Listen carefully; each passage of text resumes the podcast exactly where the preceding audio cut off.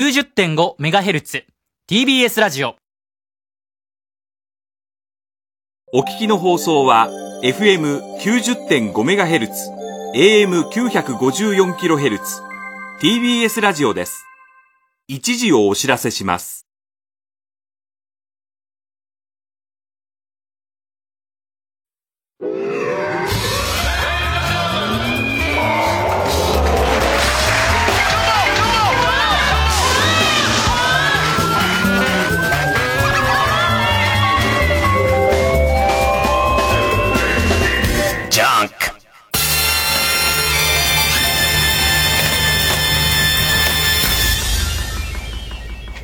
今週気づいたこと。こういうご時世だからこそ気づくこといっぱいありますよ。ね。で、しかもこう、伊集院さんみたいな多感な人は、なおのこと、一般の方が全く気づかないようなことにもうビシビシ、もう気づくわけですよ。だからもう今週気づいたことだけで、別に2、3時間喋れるぐらいですけど。まず何よりですね、ドラマのジンっていうやつがすっごい面白いです。なんか、初めて見ましたけど、えっと、うちの部屋はテレビがいっぱいあるんですけど、動物の森をやりつつ横のテレビで、なんかそのジンを3話ぐらいずつ土日放送してて、なんかつけっぱになってて、で、それを、で、ジンを見たんですけど、なんか、あの、オイランの、あの、オイランなんとか太夫っていうトップのオイランの役の、えーっと、あの、マリアのユミミに似てる人いるじゃないですか。逆なんですけど。えーっと、もうそれから言い出しちゃうと、マリアって何っていうね。ユミミって何？マリアは、えーっと、ユミミとイーちゃんの、えーっと、二人のコンビで。で、イーちゃんは、小雪に似てるんですよ。あのね、小雪を冒涜したみたいな小雪のモノマネをしてて、で、えっと、えーさらにそれに、追い打ちをかけたのが、えー、頑張れルーヤのよしこみたいな。要するにまあまあ、えーこの二人で寄ってたかって小雪の株を下げていくっていう、まあまあその、そういう小雪テロを行った。で、えーっと、マリアのユミミは、そう、中谷美紀に似てるんですけども、ね。中谷美紀がもうマリアのユミミのモノマネばっかりやってますから。で、ほいで、その、えー、余談ですけど、マリアの弓見ついでに余談なんですけど、えーっとね、芸人仲間で、ちょっと LINE を使ったダイエットがすごい流行ってるんですって。ね、若手の芸人の中で。で、えーっと、それ罵倒ダイエットって言って、何か食欲に負けて食べ、食べたくない、豚骨ラーメンの大盛りを今から食べたいと思ってますって書いたら、みんなが寄ってたかって罵倒してくるって、てめえ、そんなことだからどんどんブクブク太ってくんだよ、みたいなやつを、みんなでガーって書いてくるっていうグループを作ってるらしいんですけど、えーっと、その中に、えーマリアのユミミも入ってるんです。でいて、あの、彼女は中谷美紀のそっくりさんみたいな芸で売れた人なんです。で、えっ、と、そのマリアのユミミも、おい、ふざけんじゃねえよ、この豚野郎って。その一口でまたお前ブクブク太ってくんだよみたいなやつを書いてくるらしいんですけども、えっ、と、罵倒されたいだけで俺入ろうと思ってます、今。そのグループの中に。中谷美紀フェイスの人妻がそうね、言ってくれるっていうことだけを目当てに入って、入っていこうかな。ダイエット目当てじゃないです。もう、な、そういう、そういうクラブとして、その LINE グループに入れてはもらえないかって今ね、そういう話をしてるんですけども、えっ、と、もうジンの話はどうでもよくなりました。で、その、まあ、ジンで、まあ、中谷美紀さんが、なんかこう、えっ、と、救われたりとかしてくんですけど、ふって気がついたらジンやってたから、なんであなたかが全然わかんないです。なんで、その、えー、あの、ジンの主人公のお医者さんの人が、えーっと、タイムスリップしちゃったのか全然わかんないんです。ほいでて結局土曜日もそこそこ見て、で結構泣けんだよ。なんかその、ペニシリン、ペニシリンを作りますみたいな。で、武田鉄矢さんが亡くなるみたいなところとかも、結構、事情もわかんねえのに、タイムスリップしたっていうことぐらいしかわかんないのに、結構泣けるし、割と飛び飛びで見てんだけど、途中ニュース書いたりとかすから、飛び飛びで見てても、まあ、なんとなくわかんだ。きっとその、現代で、えー、その、主人公の名前知らない。別に、あの、一生懸命聞いてないから、そこのところは。その、えっ、と、現代において、おそらくその中谷美紀さんは、なんか病気と手術のミスみたいに死んじゃうんだよね。それで主人公の人と多分カップルっていうかその、えー、えっと、彼女、彼女と彼氏の間柄で、ゆくゆくは結婚しようみたいな多分間柄。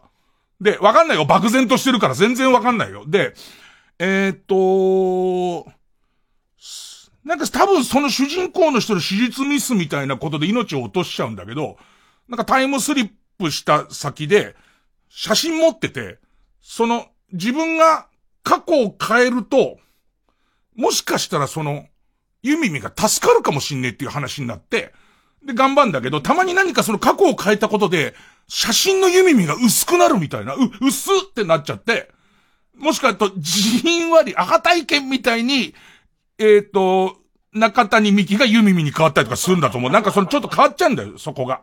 で、たまにいいちゃんに変わっちゃったりするんだけど。ね。で、一生懸命やってるらしいっていう推測は割とつくんだ。だけど、多分、土日で集中してやって、今日はどうだったかわかんない。この後どうなるのか放送のオンエア予定も知らないから、おそらく結末も見逃す。見逃します。僕は。で、しかも僕は全録を持ってますから、1話を見れるのにこの程度でいいと思ってることですから、おそらく、え、なんで過去に行ったのかも、どうやって終わるのかも知らんまま、あの、まあ、多少泣けましたんでいいやってことになりますんで、え、っと、ジンに関する報告は終わりです。ね。なんならもっとマリアについて掘り進めることもできますけど、まあ、ジーンはなんかその、もう追っかけたところで、みんな知ってる人いっぱいいるでしょ？おそらく。あの、前にあの、えー、半沢直樹をやった時みたいになっちゃうでしょ？で、今度は先取りだ、だから、反省したんですよ。面白そうなものはちゃんと見とおかないと、なんか車に構えて面白そうだけど、今そのテレビ局側の仕掛けに乗ってなるもんかみたいな。ね。それで結局時代遅れになっちゃうんですよ、僕は。初めて、福田彩乃のモノマネが似てるってことを今わかりました。これなんだっていう ね。えー、綾瀬はるか、これなんだっていうことが分かったりして、こういうことでいけないってことになって、いくら今テレビ局が、まあ、必死に仕掛けようとしてるのは見え見えでも、この後絶対、すごい化けるに決まってるドラマに関しては、照れずに見ようということでですね、あのー、あゆのやつ、ええ、M 愛すべき人がいて、第一話見ました。お宝を掘り当てた感じです。すごい、あの、もうこれおそらく、えっ、ー、と、回を増すごとに視聴率上がってって、終わる頃には30%いってるか、初の0%っていう、もうどっちかになるっていうことを、確信し、あのね、本当に見てない人、特にこの番組のリスナーは、あの、見てない人は絶対この M 愛すべき人がいて、テレ朝で土曜の11時から、あと、アベマとかでまんま、その、無料で見れますから、これね、見とかないと、もうダメですよ。乗り遅れますよ。5時間に1本のバスに乗り遅れますよ。でも乗り遅れたとこでいいですけど、ね。あの、すぐ横に新幹線通ってますから、その、他の交通手段でどこにでも行けますから別に乗り遅れてもいいんですけど、もうね、見どころ、見どころ言っときますまあ、これ TBS でね、テレ朝の番宣っていうのも、もうどうかと思いますけども、あの、まずですね、主人公のあゆが、えー、っと、割と新人っぽい女優さんできっとあんま見たことない女優さんなんですけど、似せてきてるんです。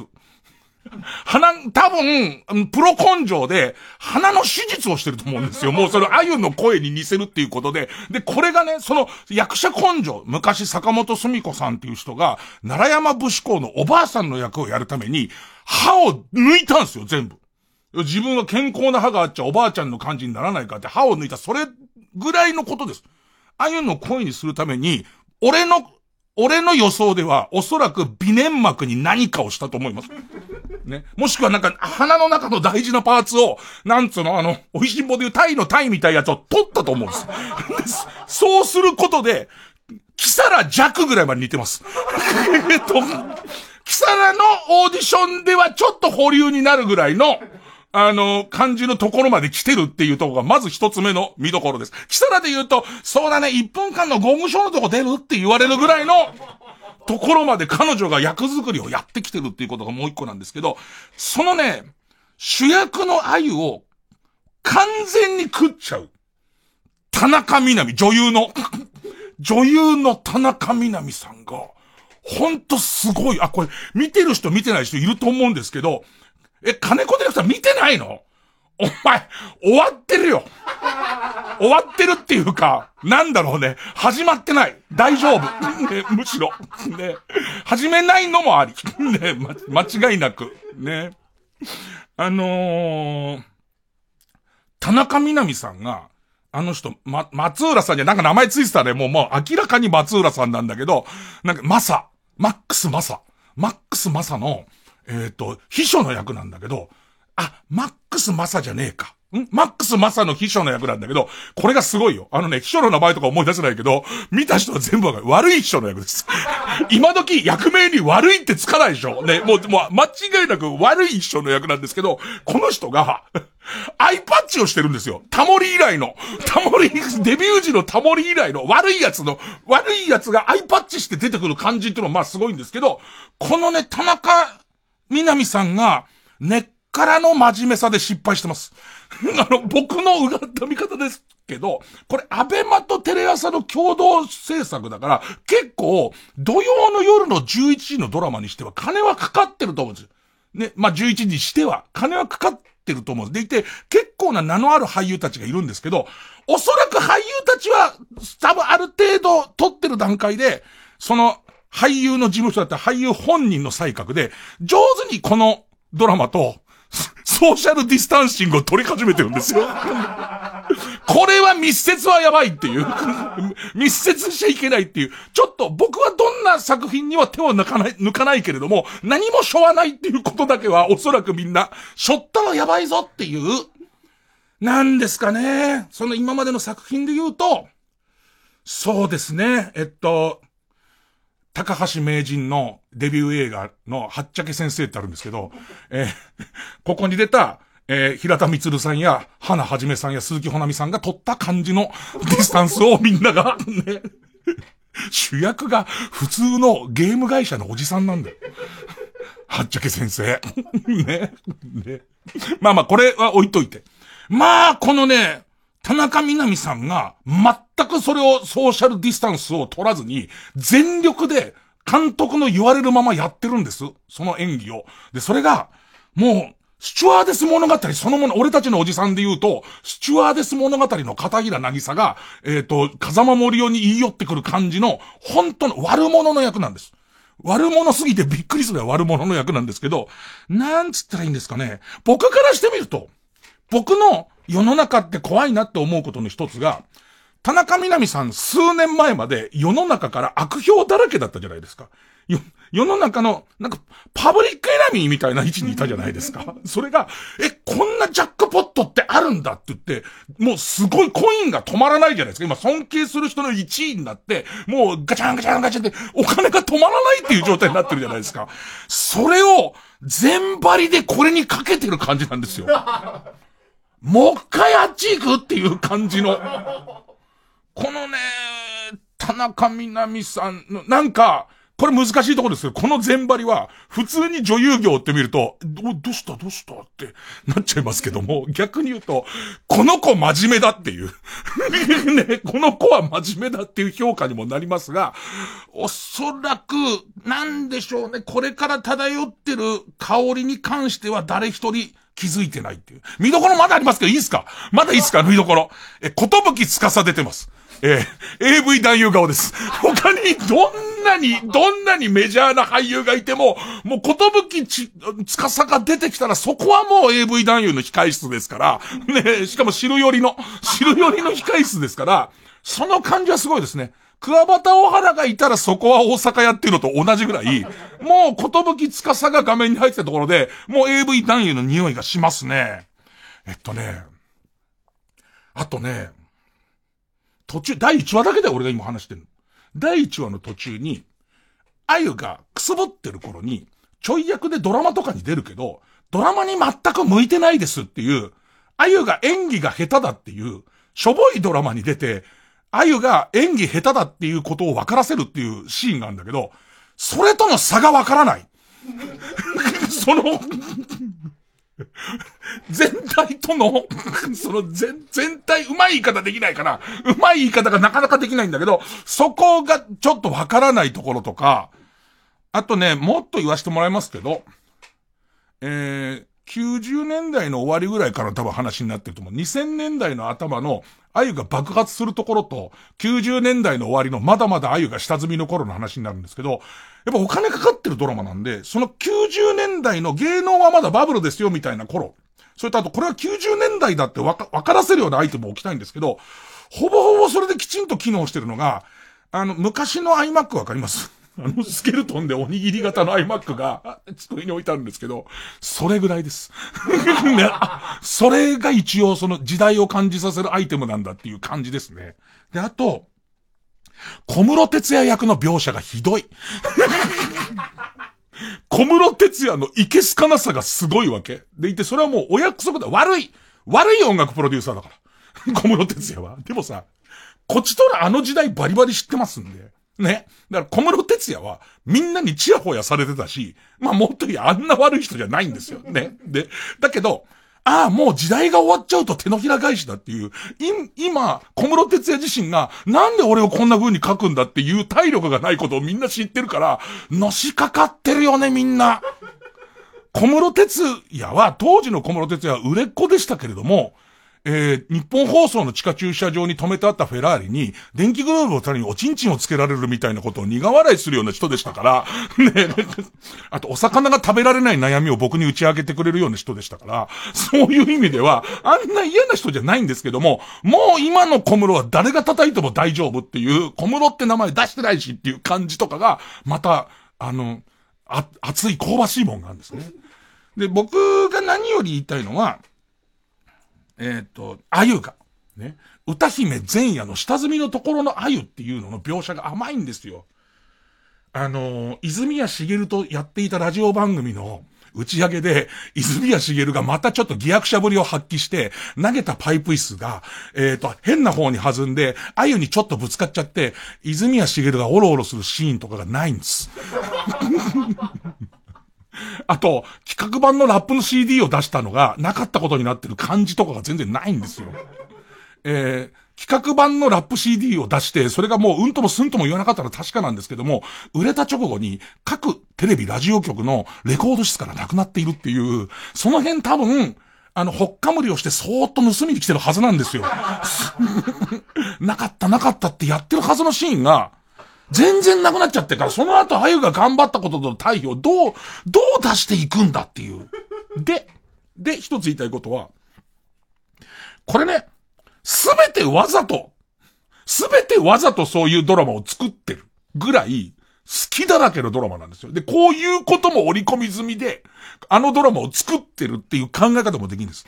だとすると、それは俺はもう、踊らされる、ずっと。ね。俺は踊り続けるけども、一つだけ言えることは、あゆはあれの第一回を見て、こんなはずじゃないとは言ってます。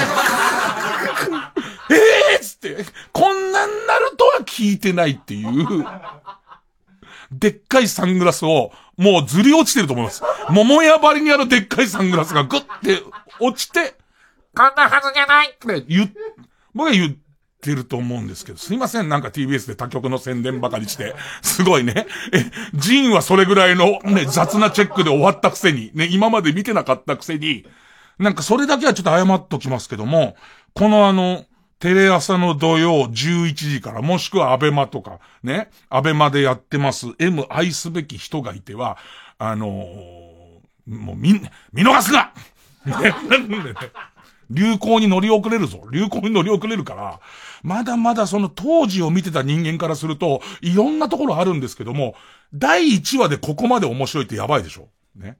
第1話で20分喋れてるんですよ。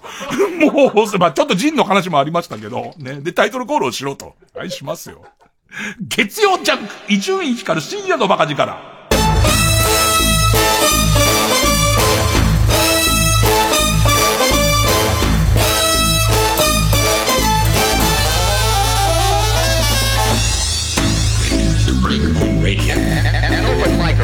どうですか皆さん。ソソーシャルディスタンシング取ってますかもうちょっと言いたいだけですけどソーシャルディスタンシングっていうね。なんかいいんだよねあのディスタンスって言ったものの別に安全な距離とかさね飛沫の届かないその距離とか言えばいいのにさソーシャルディスタンスって言ってみたらさそのディスタンスは実際違うんですよ。ディスタンシングが正しいんですよみたいなことになりえっ、ー、と、ある曲ではディスタンスのまま行き、でいて、えー、ある曲ではディス、ディスタンシングといい、みたいな。で、ちょっとこう、新しい言葉だ、おっさんとか急に思い出せなくて、な、あの距離、あの距離みたいな、ちょっとアルフィーの曲っぽいやつみたいな、その感じの その感じの覚え方のやつあるじゃないですか。でも覚えちゃったらもう使いたいから、ソー、ソーシャルディスタンシング。stay home. ソーシャルディスタンシング。ね、ね、その、えー、ソーシャルディスタンシン、シング、シング、難しいね。なんかね、まあ、それは道歩くじゃん。道、その仕事の帰りとかに、道歩くじゃん。てめえ表出てんじゃねえよみたいな人がずーっと来るから、仕事の帰りになんてわざわざつけてるけど、ね仕事の帰りに道歩いてるじゃん。で、こっちディスタンシングだから。こっちは。ディスタンシング前だから。ま、真んだから。胸にでっかく D って書いてあって全身タイツですから。で、伝染しちゃってるから、ボコ、玉袋だけ出ちゃってますから、こっちは。で、ディスタンシングマントもなびかせてますから、こっちは。で、その、ね、ディスディス、タンス、単身、単身歩いてるじゃないですか。ね。ディスディス歩いてたら、後ろの方からちょっと早めのやつ来るとか。早めのやつが来ちゃうと、こっちディスタンシング2から3で来てんのに、そいつが早いから、俺のディスタンシングがもう全然ダメじゃん。もう、ね。あの非常のサイレンが、ま、くるくるくるくるくるって回っちゃうじゃん。俺の頭の頭頂部にセットしてある、ね、でっかいパトランプが、ぐるぐるぐるぐるもう回す、ま、なんで回ってんだろうって、俺は前とのディスタンスを取っているのにと思ったら、後ろから来てんだよ、なんかその、ハイスピードが。ハイスピードが来て、俺のディスタンシングを食べ始めてるわけ、ちょっとずつ。なんなんだお前と。で、なってくるから、こっち側も、ちょっとディスタンシングパワーを少し上げていくじゃないですか。ね。でいて、両肩のフラッシュライトをピカピカ光らせて、ね、ピカピカピカっていう沢田研二の TOKIO みたいな感じでピカピカピカピカピカって光らせて、もうスピードの方をアップするじゃん。でさ、アップするとさ、前のディスタンシング俺が食い始めるじゃん。前のおばあさんのディスタンシングを食べ始めちゃうと、もうこれはディスタンシングオーバーになっちゃうから、悲しいけれど終わりにしようってなっちゃうじゃん、これ。キリがないから、このスピードは。俺のオリジナルですよ、今のやつは。俺のオリジナルのディスタンシングですから、これは。これでこれしょうがねえってなってくるけど、こっちまた頑固だから、ディスタンシングのこれ怒られたくないから、あいつ取ってねえぞ、ディスタンシングってなっちゃうから、路地入ったりとかしてさ、路地に入って、まず一旦このディスタンシングやり、やり過ごそうってなるじゃん。そうすると後ろの詰めてきたやついるじゃん。こっち曲がってきやん。もう絶体絶命ですよ。完全にこっちディスタンシングオーバーまでなっちゃう、なっちゃうじゃないどうったら、あん、これから俺は言っときますけど、これが今このコロナ騒ぎっていうものね、コロナ禍って初めて読めるようになりましたけど、ね、渦っぽいっていう、ね、渦っぽいなっていうね、あとなんか、えっ、ー、と、でんでん虫っぽい。鍋っぽい。ただこの鍋ではないなって思ってるけど、みんななんてあれ読むかをこう、耳をそば立ててると、かね、コロナ禍ね、なんつってあのコロナ禍の中、えー、っと、いろんなビジネスにつなげる人もいる。まあ、金儲けとは言わないけど、いろんなこう、ビジネスにつなげる人いるじゃないですか。俺、これから流行るのは鎖鎌だと思います。結局、2メートルの鎖鎌を、ビンビンビンビンビンビンビンビンってやりながらじゃないと、もうそのディスタンシング、ディスタンシング詰め小僧が、すげえ勢いで詰めてきちゃうから、もうなんかファッションとしていろんなブランドの鎖鎌を作って、で、まあ、まあ、できれば鎌じゃない方がいいです。先の鎌のところは何とかしてほしいんですけど、まあ、ディスタンシングヌンチャクみたいなやつを作って、上でブンブンブンブンブンブンってやってると、なんか、なんかその湘南の風のさ、あれの、えっ、ー、と、タオルの長いやつの先に鎌つけたやつを作って、ビュンビュンビュンビュンビュンビュンつって回せませんみたいなことを、やるブームを作ると、おそらくそこは大ヒット商品になると思うんですよ。そう、僕が願ってもらうのはそういう文化です。一人一人が心のディスタンスと鎖釜を持って、でいて、こう街を歩けるような、そんな世の中に僕はなってほしい。そんな曲です。天童寺で、スーパースマッキンググレート。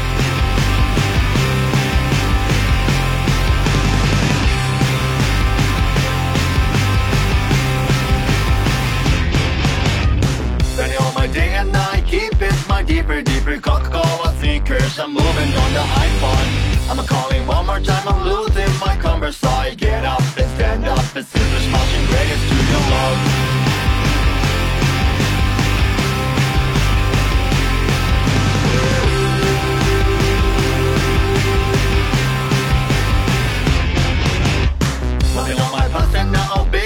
Broken by the clash. And blast off my younger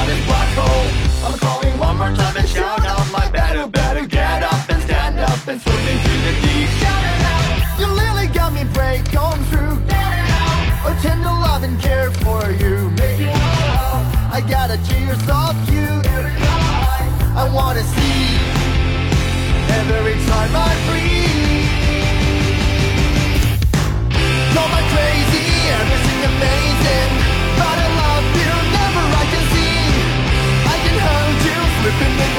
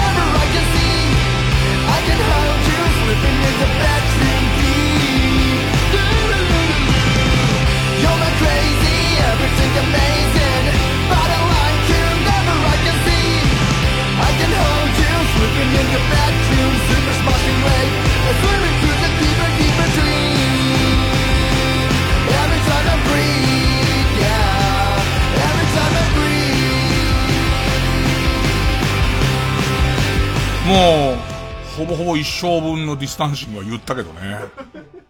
あとは、あれだね、あのさ、えーっと、何世紀とか正確なことわかんないけどさ、昔のヨーロッパの貴族のおばさん、貴婦人とかが、あの、履いてたスカートあるじゃん。すごいやつ。あれブームとかでね、もうあれとかは、あの、近づいたらボヨーンってなっちゃうから。ね。まあ今、今皆さんご存知の松浦亜弥の振り付けみたいに、あの、お尻同士がぶつかっちゃったらボヨーンってなっちゃうから、そうするとそれ以上のディスタンスには入れます、入れませんから。それを、あの歌がなんて歌なのかもわかりませんし、俺の頭の中に浮かんでるのは、どっちかというとはるな愛が浮かんでて、松浦亜弥自体が全然浮かんでませんけども、あの、めっちゃホリデーですかね、ボヨーンってなるやつね。で、えー、そんな。あと何かな？でもさ、あの子供とかがさ、今さ、公園集まっちゃって、むしろもうダメなんじゃないかとかさ、それこそ怒っちゃう人はさ、もう怒っちゃってるじゃんか。で、あれ、フラフープブームとかなん、なんとかなんないかね？フラフープ流行らせることで、もうある程度の距離もう取んなきゃダメみたいな。で、もしくは子供用の鎖釜。あんまり切れないやつ。あんあんまりとんがってない。それほどは、ね、それほどはとんがってないやつで、なんか、えー、っと、そう、な、ペーパーナイフにしかならないような鎖がまだ尖らせるのをやめたら、とりあえず、ね、そういうのを作ることで、結構、結構こう、なんとかなってくんじゃねえかな、みたいな。あのーもうこのトークすら不謹慎って言われたらもう不謹慎ですけど、でもなんかね、ちょっとね、今日、昼間のラジオに普通のおじさんから来た、そのメールで、俺すごい、それ気に入っちゃったつと変なんだけど、あ、いまあ、これも不謹慎って言ったらも不謹慎ですけど、もともとこれ言っときますけど、コロナ禍前からこの番組はずっと不謹慎ですからね、基本的に。ね、ね。あのーむしろ道徳の教科書に載ってんだから、不謹慎だってこれが。こういうのを聞かないようにしましょうって載ってるぐらいの不謹慎のやつですから、でも昼間のラジオにね、おじさんから来たメールでね、なんか、あの最近どうですかっていうメッセージに、納豆が好きですごい納豆食べてんだけど、なんか、最近ちょっと納豆の匂いが、こう、しなくなってきたって感じて、いよいよこれ、やばいんじゃないかって思って、神さんに打ち明けたら、あの、最近ニオア納豆に変えてるって言われたっていう。すごく良くない？これ昼間のラジオに普通のおじさんが書いてくる、その今のユーモアの中では俺、最、最上級のやつだと思って、もう頑張ろうと思った。不謹慎な方に、不謹慎な方に頑張んなくていいんだけど、面白い方に頑張ろうと思った。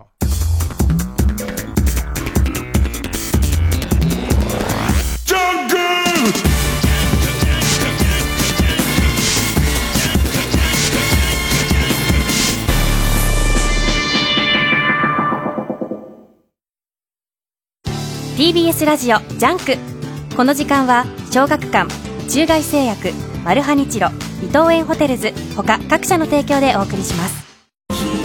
この本を読めば何でもない毎日が愛おしく大切に思えるはず。100日後に死ぬワニ。日本中が注目した100日間に後日談など書き下ろしも収録。100日後に死ぬワニ。コミックス発売中。小学館。中外製薬はバイオ領域に力を入れてるみたいで。おお。それ、コーヒーにも活かせそうですね。お酒とか、味噌もバイオですもんね。うん。学生さん、中外に入社してコーヒー作りなんてどうです？やってみましょう。1967年から15年間にわたり放送された伝説の深夜ラジオ番組金曜ナチチャコパック傑作集1974年版が4月22日に発売されます。当時の担当ディレクターが選び直した熱い内容が今よみがえります。ご予約はフリーダイヤル0120-234-954 0120-234-954または TBS ラジオおすすめで検索してください。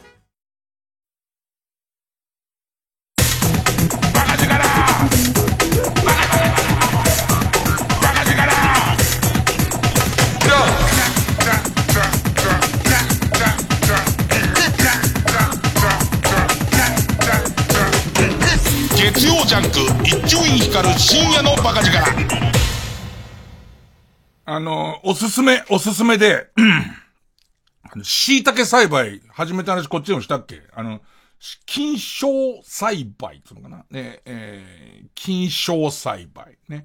えー、で、1500円ぐらいかな？普通にアマゾンで椎茸栽培で椎茸栽培、未亡人、喪服、乱れ髪で引いて、で、結局、未亡人要素と乱れ髪要素のものを全部切っていくと、最終的には、その、椎茸の金賞栽培のキットが 基本的には残るんですよね。ただまあ、偶然当たった、その椎茸を一物に例えつつも未亡人ものの AV に関しては買いますけどね。そっちも、ね、18歳です、イエスで買いますけども、その、一応その金賞栽培のキット買って、大きさ的には、ちょうどあのー、パンパンえっとね、ちょうどパンもいろいろ大きさあるんで、椎茸の金賞栽培キットと同じ大きさぐらいののパンと 同じ大きさのやつなんですけども、久々これ使ったわ。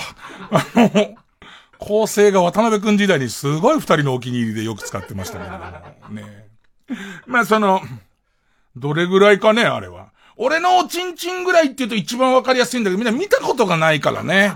えっと、直径、円柱なんですけども、直径が20センチぐらいの円柱です。ね。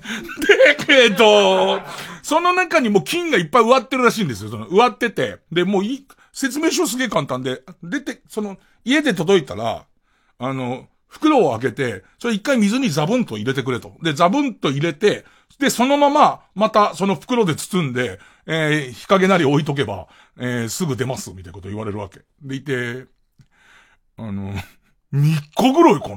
もうちっちゃい椎茸がもう3日ぐらいで出てくるわけ。これすげえスピードだなと思ってて、5日目ぐらいに、そのまましといて、5日目ぐらいに悪い夢にうなされるわけですよ。体中からキノコが生える夢ですよね。マタンゴの夢にうなされて、なんだろうと思って寝苦しいなと思ったら、その、えー、っと、家、家の玄関のドアを破って入ってきたキノコだらけの人間に俺は襲われて、で、もちろんおねしょはしてて、それも夢なんで、結局おねしょはしてますけども、まあ、まあ、日本地図を書いてて、へへってなりの。で、見たら、キノコ、もう食べられる大きさのびっちりなのよ。すごい勢いでキノコできちゃうのね。で、まあ、この自分で、まあ、5日間ほっといただけで、農家気取りもどうかと思いますけど、5日7日ぐらいで相当な大きさのキノコになるわけ。で、説明書見ると、これ全部取っても、また2週間ぐらいでキノコ出てきますよ、みたいなこと書いてあるのね。てか、1500円だよ、これ。キノコ農家ってどうなってんだっていうかな、俺の中でこれ流行られちゃったら、キノコ農家の人どうすんのってぐらいキノコ出てくるわけ。でもその、俺の家でできた、俺の、俺の椎茸じゃんか。ね。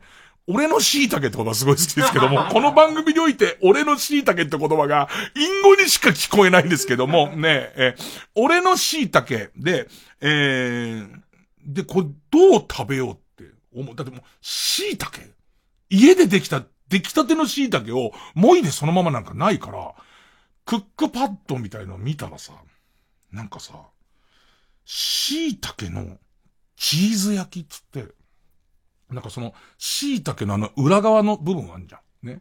あそこのところにびっちりそのとろけるチーズみたいなやつの、あのピザ用のチーズあんじゃん。あ細かく切ってあるやつ。あれをこう、なみなみと乗っけて、でいて、それをオーブンレンジで焼いて、最後にこう細かく切った玉ねぎをパラパラって乗っけて、そこにケチャップチュルっていって、その一個一個ちょっとこう、スナッククっぽく椎茸いただくってのがあって、これかと、思ったんだけど、これはちょっとチーズとケチャップがメインになるでしょ椎茸はあくまで、こう、皿っぽくなるじゃん違うなと。ね。網焼きなんじゃねえのっていう。ここは逆に、一塩で網焼きぐらいが一番その椎茸そのものの、今出来たての俺の椎茸を、その メインで食うにはこれなんじゃねえかって思って。で、あの、網、魚焼く用の網みたいな。あれ出してきて。で、いて、えー、っと、それをガス台かけて、上に椎茸を、茶色い方を下にして、全部上に向けた状態でこう、並べるわけ。で、割と弱火で火つけていくとさ、だんだん椎茸がこう、最初なんとも言わないんだけど、だんだん汗かいてくる、なんか。椎茸の水分みたいのが、ポツポツあの、裏側のあの気持ち悪いひだひだのところに、こうやって上がってくるわけ。で、いい、こう、椎茸臭がすごいしてきて、で、そこに、あの、ピンク岩塩みたいな、ちょっと塩の、うまい塩あんじゃん。あれをちょぼちょぼちょぼってかけて、で、生ゴミにバーン捨てて、カール食って、カールはうめえなっつって。カール最高だ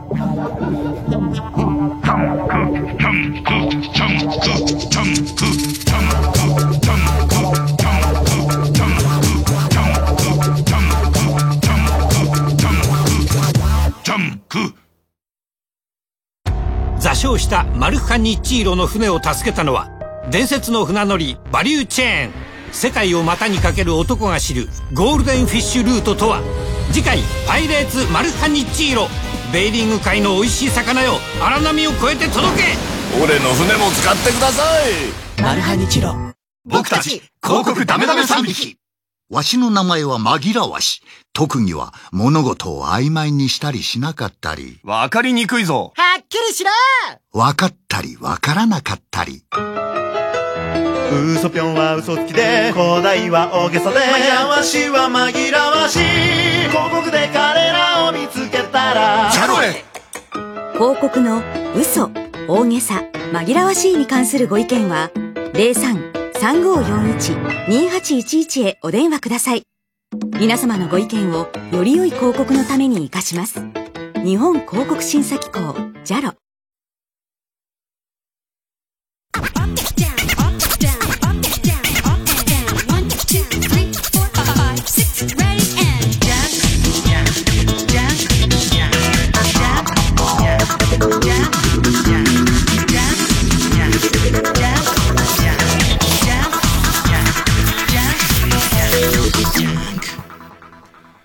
まあ、えー、相変わらず、集まれ動物の森、やってまして。まあ、集まれ動物の森と、バイオハザードの、新しい、新しいリメイクの3みたいな、やってまして。で、両方とも、あの、ゲーム、ゲーム実況つなきゃ、生配信みたいのもまあ、やったりしてんですけど。で、まあ、好評なのは、好評なのかあれ、あの、例の、僕の集まれ動物の森の闇の部屋って心の闇の部屋っつって、で、いろんな人体模型が飾ってあったりとか、その何部屋かも縦増しに縦増しを重ねてるんで、結構何部屋かある中で、えー、一部屋だけを急に暗い部屋にしてあって、で、部屋のど真ん中に布団が引いてあって、で、その周りに、えー、っと、人体模型とか、えー、骨格模型とかが並べてあったりとか、あと、フランス人形がシンメトリーに2体置いてあったりとかするやつを作ってたんですけど、あれがなんかちょっとみんなに好評で、宮崎プロデューサーの子供にだけ大不評っていう、ね。ええ、あの、みんなは面白いって言ってくれるんですけど、まあ、やっぱりお年頃なのかな。お父さんやっぱり動物の森はいらないっていう、ええー、任天堂から大不評ですよね、おそらくね。ええー、ってことになったんですけど、僕自体はそれが楽しくて、そこをどんどんエスカレートさせてって、なんか深海魚の剥製みたいなのが起き始めたりとか、あと、えっ、ー、と、木魚が作れるようになったから、木魚を置いたりとか、そういうことをすごい始めたんです。で、最初ピエロの服をかけてたのが、さらにロリータドレスみたいなやつもいっぱい並べたりとかして、やべえやって部屋にしてきたんだけど、これもさ、難しいもんでさ、それだけ詰め込んでくと、なんか俺やばい人でしょっていうのを見せたい実はまともな人っているじゃないですか、なんか。なんですかね。あの、僕の勝手な偏見、後に偏見のカルトありますけども、なん、椎名林檎のコピーバンドみたいの最初やって、で、で、で、みたいな、俺の勝手なイメージですよ。ね、えー、あのー、えー、まさらに前で言うと筋肉少女隊のファンの中で、みたいな、その感じの、僕はこんなに、その、負の面を持ってますアピールの、ちゃんとした人、ね、結局今きちんと就職してきちんと頑張れてる感じの人の部屋みたいに見えてきて、違うなっていう。むしろ最初のうちアイテムが足んなかった時に、突然、こう、そんな部屋なのに、人体模型置いてあってフランス人形置いてあるのに、電子ジャー置いてある感じの方が、すげえ怖くて、なんかこれはちょっとまともになってきちゃったなっていう俺のこう、なんていうの、意欲の減退みたいなのが出てきたんだけど、で、もうこう、室内に関しては、この広さではこの辺が、もう限界だなってことになってきて、今度始めたのが、とにかく林業と果物を取る仕事みたいのでお金を儲けてたから、もう、もうその島中にすごい勢いで木が生えてるんだけど、この木が、なんつうのかな、自分はその効率的に林業をやりたいのに、あまりに木と木が近いから、木をこう切ると落ちてくる木材とか、あとその木を揺らすと落ちてくる果物とかが、木と木の間の四角の部分に入っちゃって、こう、その辺の死人が結構難しいってことになり、この木を整理整頓しようっつって。で、これが結構めんどくさいのは、なんか普通に木を叩いたり揺すったりとかで木が折れたりとかすることはないの。抜けたりすることはないんだけど、えー、っと、売り物の果物を一個食べるととんでもないパワーが出て、売り物の果物を1個食べたら1回だけスコップで根こそぎ木木を掘ることができて。で、その木は、まあ、苗として持ち物になるから植え替えができるわけ。だから今日は果物の出荷は控えて、とにかく果物取ったら食べて、でいて、例えば10個食べたら、その 10, 10本だけ木を一度こう根っこから抜いて、ちゃんとこの端っこから横一直線に並べられるギリギリの範囲で並べていこうっていう。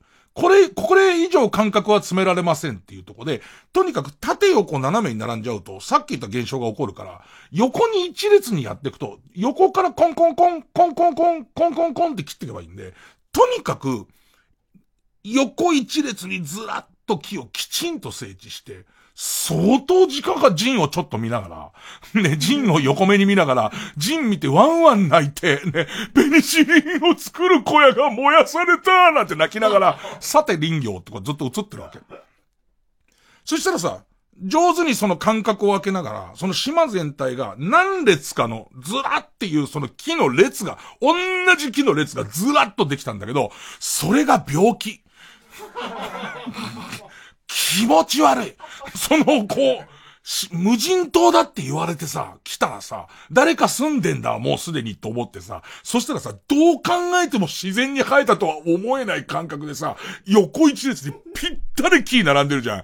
気持ち悪いで、なんか、今は昔と違ってさ、そのゲームの、ましてやその自分がゲーム配信とかしながらさ、ゲームの先の情報を知らないなんてことがほぼほぼできないわけ。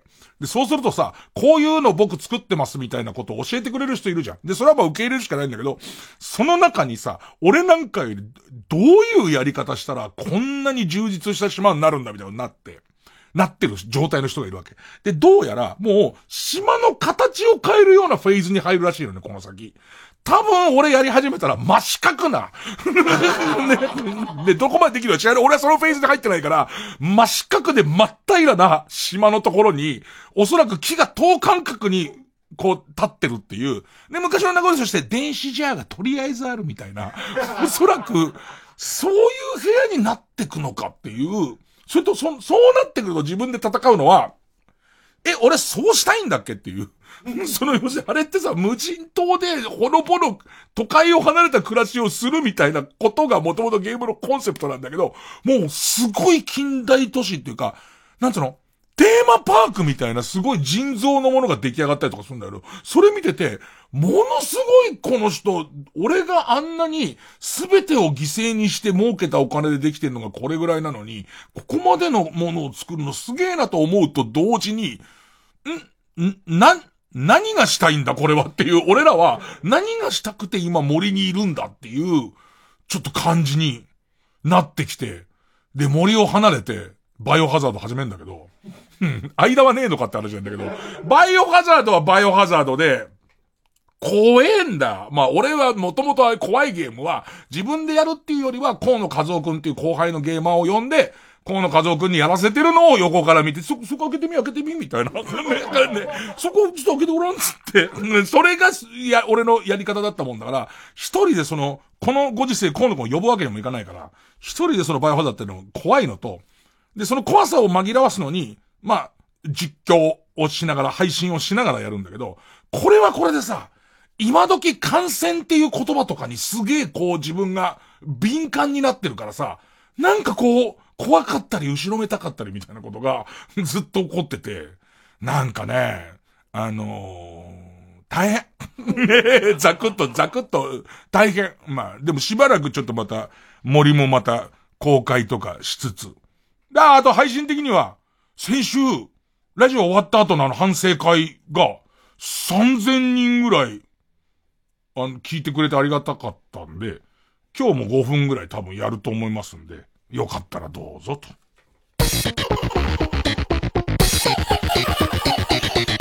月曜ジャンク伊集院光深夜のバカ力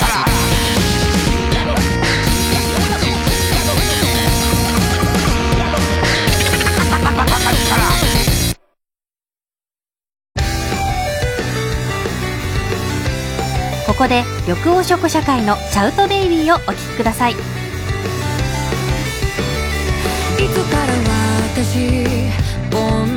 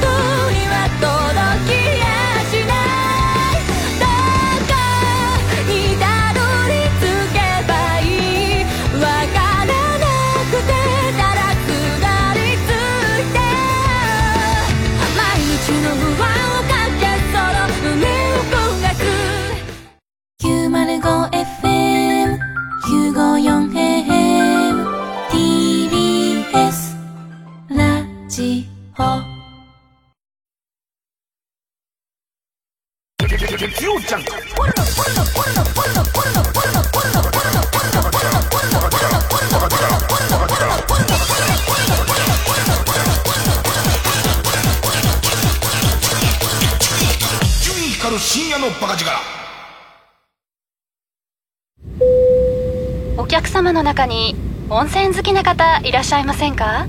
え？はい。お伝えしたいメロディーがございます。有名温泉地に49カ所。お得に通える温泉宿なら。いい湯加減旅加減伊藤園。ホテルズ。ミュージカル俳優の井上芳雄です。井上芳雄 by myself スペシャルライブ。6月6日土曜日、東京国際フォーラムで行うライブの模様を今年も全国の映画館で生中継いたします。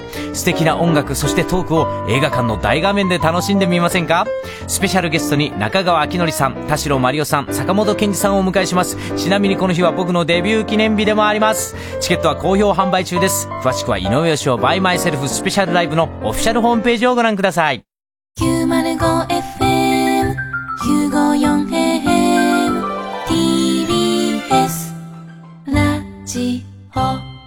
お聞きの放送は FM90.5MHz、AM954kHz、TBS ラジオです。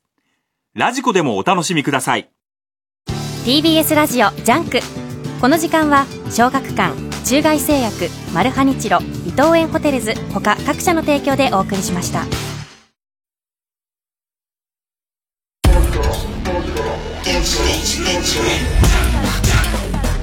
月曜ジャンク伊集院光る深夜のバカ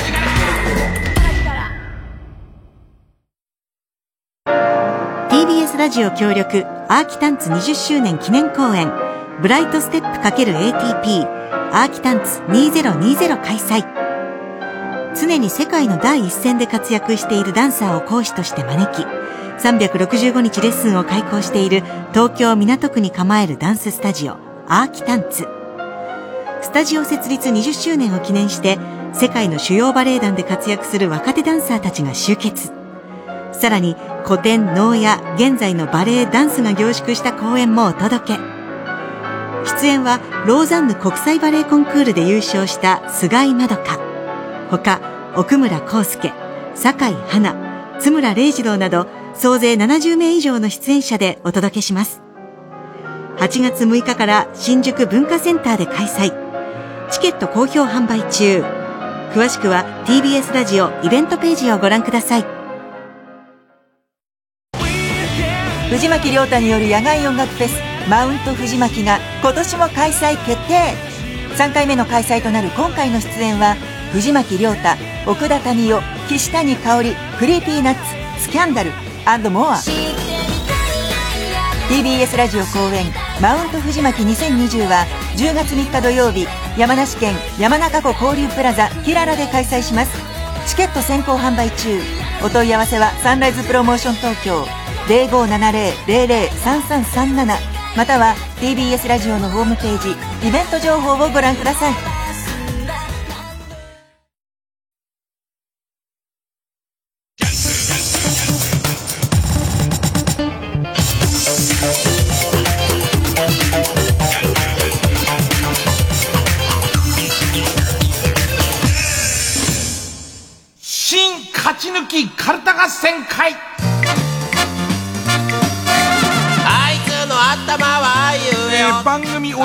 カルタを作ろうという新勝ち抜きカルタ合戦会のコーナーです。えーこのコーナー毎回2つのテーマのカルタが戦って生放送で番組を聞いている皆さんからのメール投票で勝敗を決めます。で、対戦するのは前の週に勝ち抜いてきたカルタと、えー現在たくさんのテーマを同時に募集している予選ブロックの中で一番盛り上がっているチャレンジャーのカルタです。えー勝つごとにあ行のカルタは家行に、家行は作業と進んでいって、負けると、えー予選ブロックに戻ります。で、和行まで勝ち抜けばカルタ完成でゴールインです。えー3連敗するとテーマは消滅になります。先週、あの、巨根あるあるのカルタ3連敗で消滅しましたからね。あの、嘘をついていましたから。僕も皆さんもですね、そちんの、そちんの集まりがですよ。ねえ、ええみんなで、なんだか、俺の椎茸どころか、なめこですよ、ぬるぬるしてるし。ねえ。それが自分たちは巨根ですって嘘ばっかついて。そらもうみんなに見限られるわけですよ。ね3連敗なくなりましたから。ねえー、まあ、頑張ってそれだけは皆さん阻止してほしいと思うんですが、今週の対戦カードはまず現在勝ち抜き中。あなたのセブンルールの中でもうさ、俺の中でさ、セブンルールすごい高視聴率番組になってるけどさ、どれぐらいの人がわかるんだ？お本家見たことないのに面白いネタ書いてる人いっぱいいると思いますよ。あのなんか意識高い働く女性が自分に課してる7つのルールっていうのを、なんかその発表していくっていう番組なんですよ。で、それをオードリーの若林くんとか、ユウさんとか、あのいろんな人たちが素敵ね、みたいな話をする番組なんですけど、ね。えー、あなたのセブンルールの中でも取ってつけた感の強い6番目のルールがテーマの、俺のセブンルール6番目カルタ。えっ、とね、あの、モデルの富永、富永愛さん。富永愛さんが、あのセブンルールで、もう3番目ぐらいかなラーメンは年1回って言ってた。早い早い早いっつって。俺の中で早いよそれはって思ってましたけど。ねえー、6番目ぐらいが一番息切れするところなんで、えー6番目を書いてください。これが、えー今週作業です。で、えー予選ブロックから登場のチャレンジャーのカルタは、えー自分自身の持っている偏見を告白することで反省して、世の中をより良くしていこうというテーマの、直そうひどすぎる私の偏見カルタ。ある意味懺悔ですよね。えー自分はこんな目で世の中を見てちゃいけないっていう決意のカルタですね。えー今週は魔行のカルタになります。えー、ほんで早速いきますかね。えーまずはこちらから。俺のセブンルール6番目カルタ。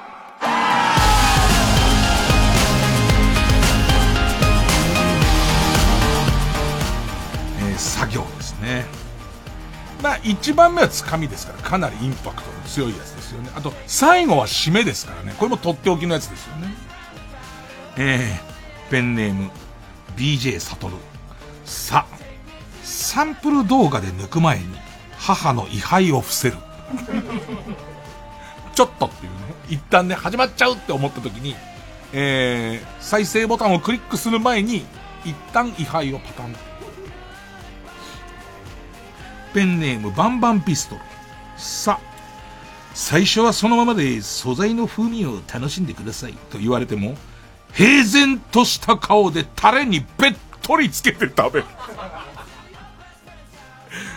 最初はこちら、あの、そのままで素材を。で、その後抹茶塩なんかでって言われてるにもかかわらず、もうすごい勢いで醤油をかけて食べ始める。あ、ごめん、これ僕のなんで、もうもはやっていう。ね ええ、二度と来るなって、ごめんなさいねっていう、そちらがこう手離した瞬間から、僕のなんでっていう。いや、これもしサービスだったら言う通り食べますか。でもサービスでも僕お腹いっぱいになっちゃうから、僕の食べ方でっていう。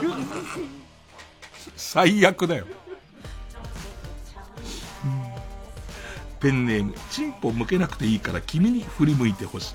さあ、3時のヒロインをおかずにするときは、ツッコミで抜いたら負けっていう。なんだろうね。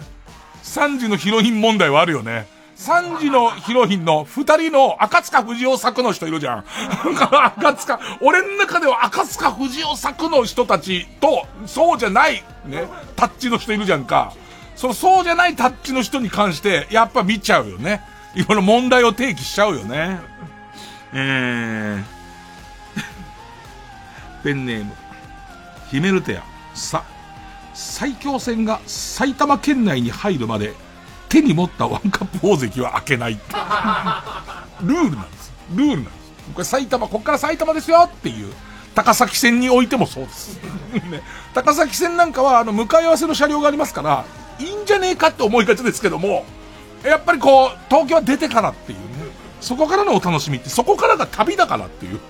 ね 旅の感じだからっていうね。ペンネーム試験電波送信中。俺のセブンルール6番目カルト。さ、最後の7番目のルールは、武田鉄矢の話のように、格言じみて説教っぽいものにしようだって。うん要はないんだよ、6個しか。ね6個しかないんだよね。ペンネーム、ババーザ度胸3世。さ、3番目のルールは月1なら破ってもいい。だからもうな、緩めちゃってるから。荷が重いから。ペンネーム、永遠の減量期。さ、先ほど示したルールは土日はやらなくていい。だから緩めんじゃねえ。緩めんじゃねえよなんかやっぱテレビ来てるって言うんですげえ難しいの言っちゃってんだろうね。土日は別ですよっていう。ね。あの、サンプル動画で抜く前に母の位牌を伏せるんですけど、土日はもうまんまでいいっす。土日は母ちゃん見とってくれっていう感じで大丈夫っていう。うんペンネーム、ベニヤうんこ。さ、さすまたを持った人と対峙するとき、壁を背にしない。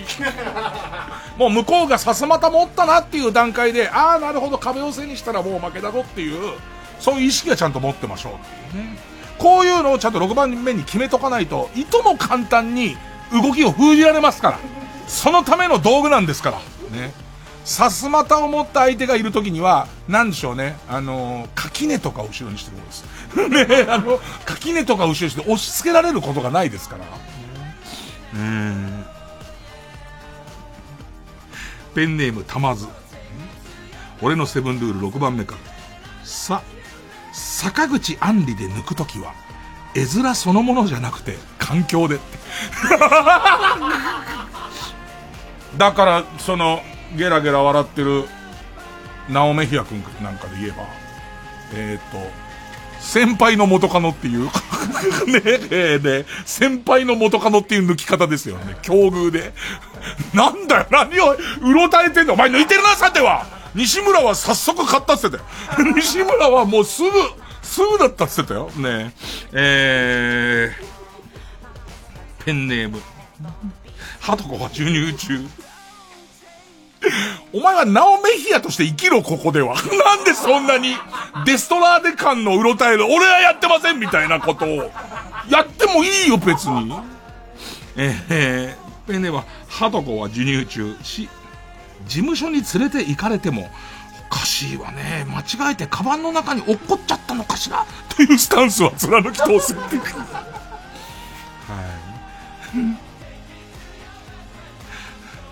ペンネームボールペン返して、し、小説風のレビューをファンザに投稿している常連レビュアーの評価は当てにするな。食べログもあるよね。孤独のグルメっぽい、孤独のグルメにすげえ影響されちゃってる、パロディーとかじゃないの。孤独のグルメに多分相当影響されちゃってんだろうな、みたいな。なんか、えー、っと、前に来たのは、母の7回忌の時だったから、3年前か、みたいな書き出し、いいよ、いいよ、その小料理屋の話の頭のところの、ふらりと立ち寄った、どこどこで何が美味しかったら覚えてる。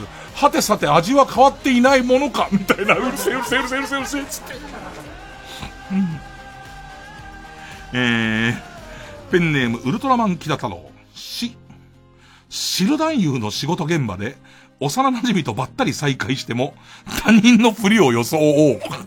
まあね、それはね、あれ？なんとかくんって言うのもね、どうぞどうぞみたいなのもちょっとやりづらいですからね。ペンネーム巨像くん。し、ジャロの、ウーソぴょんは嘘つきでーの CM が流れたら、大きな声で一緒に歌う。紛らわしいそこ照れない、照れちゃダメだからね。ペンネームじゃがやまりこ。し、庄司智春のギャグリレーに感化されて、お調子者がクラスの LINE グループで始めたハイテンションで一言リレーは無視していい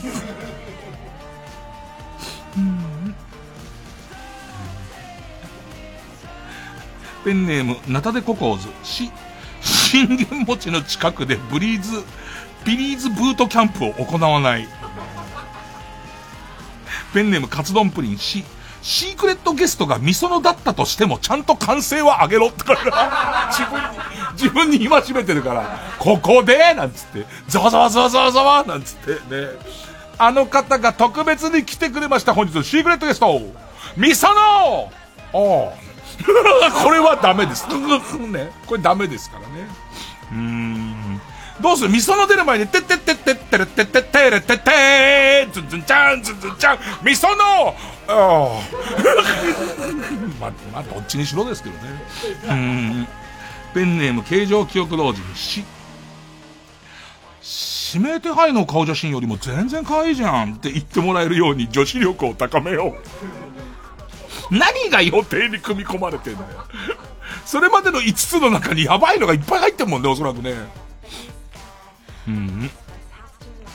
ペンネームソフィーと双子の姉妹、す。スタバのタンブラーにドトールで買ったコーヒーを移し替えてから会社に行く。いいよ。相当いいよな。別にスタバのタンブラー何入れたって別にいいもんね。別にとろろ汁を入れたって持ち歩いたっていいんだもんね。で、麦飯にかけたっていいんだもんね。いつも家から出るときにスタバのタンブラーに、その春の桜の模様のタンブラーの中にとろろ汁をいっぱい入れて、これでいて、普通の定食屋に入って自分のご飯にかけちゃダメだよ。ね、それはダメだよ。その定食屋のもの以外はかけちゃダメだよ。ね、嫌いな上司の頭とかにかけるかかけないかは自分で決めていいけど。うん、うん。ペンネーム、ポコヤ火山。ス、スーパーでのバイト中は、客に何を尋ねられても、その棚になければないですね。としか答えない。あんだよなこのタイプのやつ。このタイプのやつのその棚になければないですよねの。いや、しかもさ、その棚じゃないとこにあんだよね。絶対あんだよ。ペンネーム、サンリオ、えサンリオキャラクター大賞でポムポムプリンを1位にしたい終電万事。長えな。す、砂肝が大好き。とか言って、おじさん受けを狙っている、二軍の小島瑠璃子みてえなポジションの、辛辣になってきた。二軍の小島瑠璃子みてえなポジションの女性タレントが、ツイッターで舞台の告知をつぶやいたら、その日は特に予定はありませんが行きませんと返信をする。しなくていいんだ。しなくていい。ねえー、ペンネーム、ピストルチョコ、す、鈴木正幸のメガネ越しにスタッフの動きを観察せよ。ミラーに映ってるね、カメラ女子とかがちゃんと動いてんなっていうのをちゃんと見て、ね、ちゃんと見てだよね。ペンネームクソミチョゴリラ、セ、セブンルール用に考えた嘘のルールでも放送されたからには守ろう。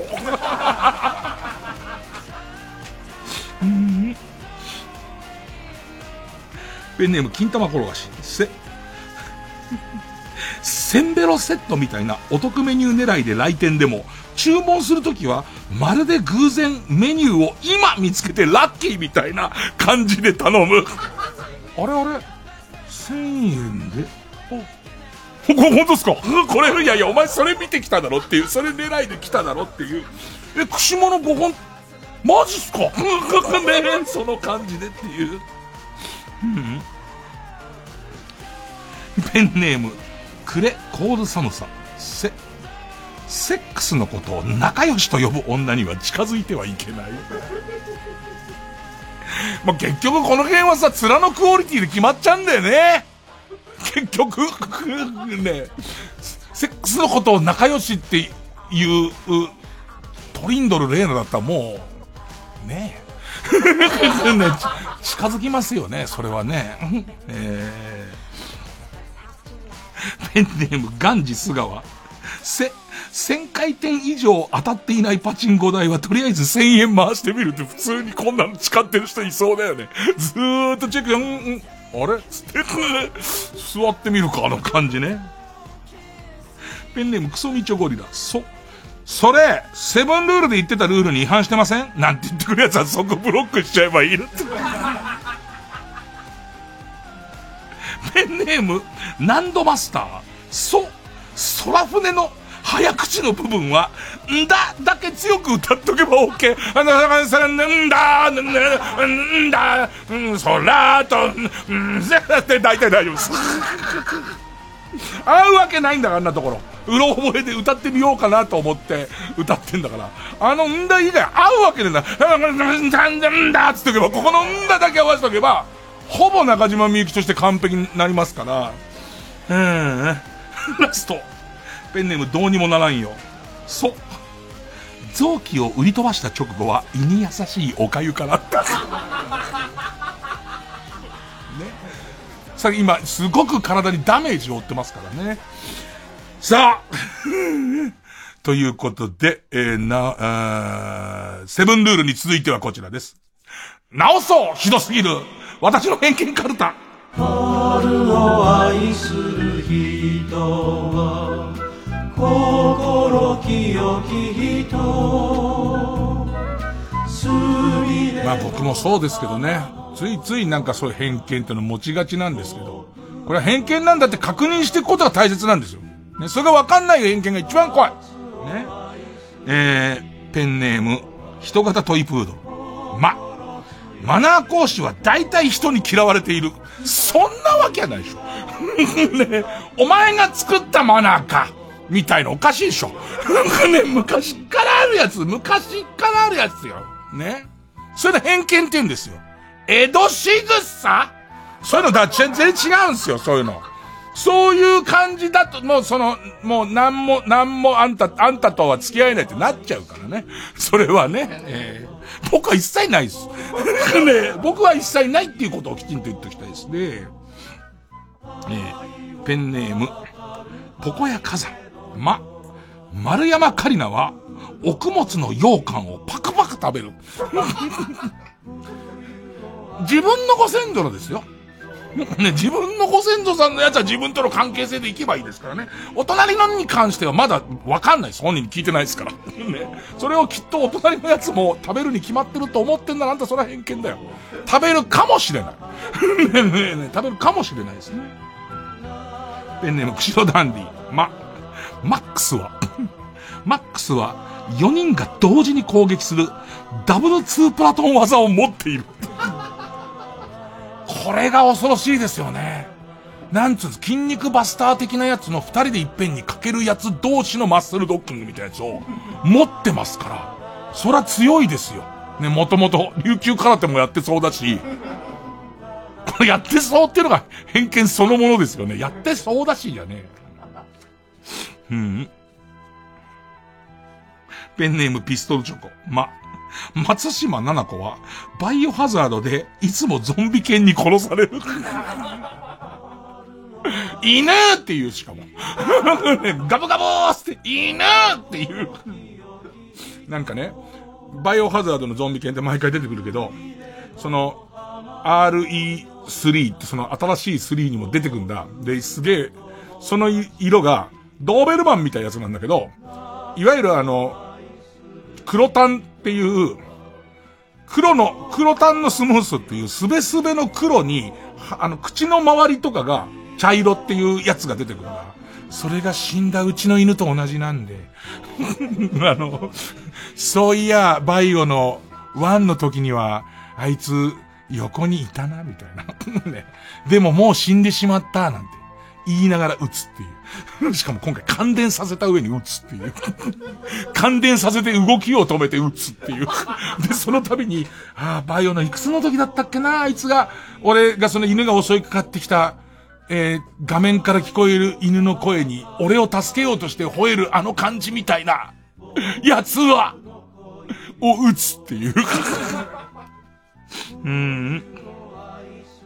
えー、ペンネーム、所沢は至高の住宅地。ま、マクドナルドのことを、マックと略し、略したことを聞いて絡んでくるタイプの関西人は面白くないだって。うーん。この間さ、なんか、さんまさんの番組の、関西人バーサス関東人、大阪人バーサス東京人みたいな出てる。で、あの、その時に、俺とかズンのやすくんとかが東京チーム。こんなのさ、出て得なことなんもないわけだってさ、嫌な気持ちになるもんね、どうやったって。ね。あの、大阪でも見てる人いっぱいいるし。ましてさんまさんの番組だから大阪で視聴率高いから。それで東京人側に出たんだけどさ。あの、言いたくて言えなかったやつは、関西の人で、関西人なんだから俺たちは面白い素質があるって思い込んでいる面白くない人の面白くなさすごくない？ねそれは逆に言うと、東京で、東京だからおしゃれだとかセンスが高いって思い込んでいるセンスのないやつってやばくないっていうのと多分同じやつだと思うんだけど、それが言うタイミングがないぐらい大阪チームが盛り上がってて、結局俺の言えた主張は大阪のタレントさんはパスをくれないっていう。ねそれが限界でしたね。えー、ペンネームババーザ度胸さんです。ま、真ん中よりもよく見りゃ一番ブスだって、3時のヒロインの両サイドのデブは、言いたくても言えない無言の空気を真ん中がまあ出しているだって。真ん中の人お笑い理論がすげえ強そうだから、おそらく、もう役どころとして私がその役なんだから、そこ否定したら始まらないじゃん。っていう空気を 出してるかもしれませんけど、それは偏見だと思いますよ、もう。えー、ペンネーム父は公務員。ま、魔石の芸人は雑にいじってもいいと思っているグラビアアイドルは、生意気さを面白さと過大評価していただくことで、一時期テレビに出させてもらえるが、3ヶ月もすれば、実力不足が露呈し、どの曲からも声がかからなくなり、たまらず逃げ込んだツイッターで、少しやんだふりツイートをするも、リプライを飛ばしてくるのは、体目当てのファンだけなので、どうでもよくなって、スマホをベッドから投げる。全見もいいと思う。何その偏見のピンポイントの隙間にずーっと入ってく感じの偏見旅。ね。うん。やっぱりね、こういうのもいかないとペンネームチンポ向けなくていいから君に振り向いてほしい。ま、まさかり担いで熊にまたがってるやつは8割型金太郎。2割なんだ。2割何なんだよっていうね。えっ、ー、と、2割は林業の人なんだけれども、熊を手なずける術を持っている人だよね。林業の途中に熊に襲われたんだけれども、結果仲良くなって、熊にまたがって帰ってくる人だよね。まだ魔かい。でも ピストルチョコ、ま。松重豊は AV のパッケージの裏に書いてあることを声に出して読む。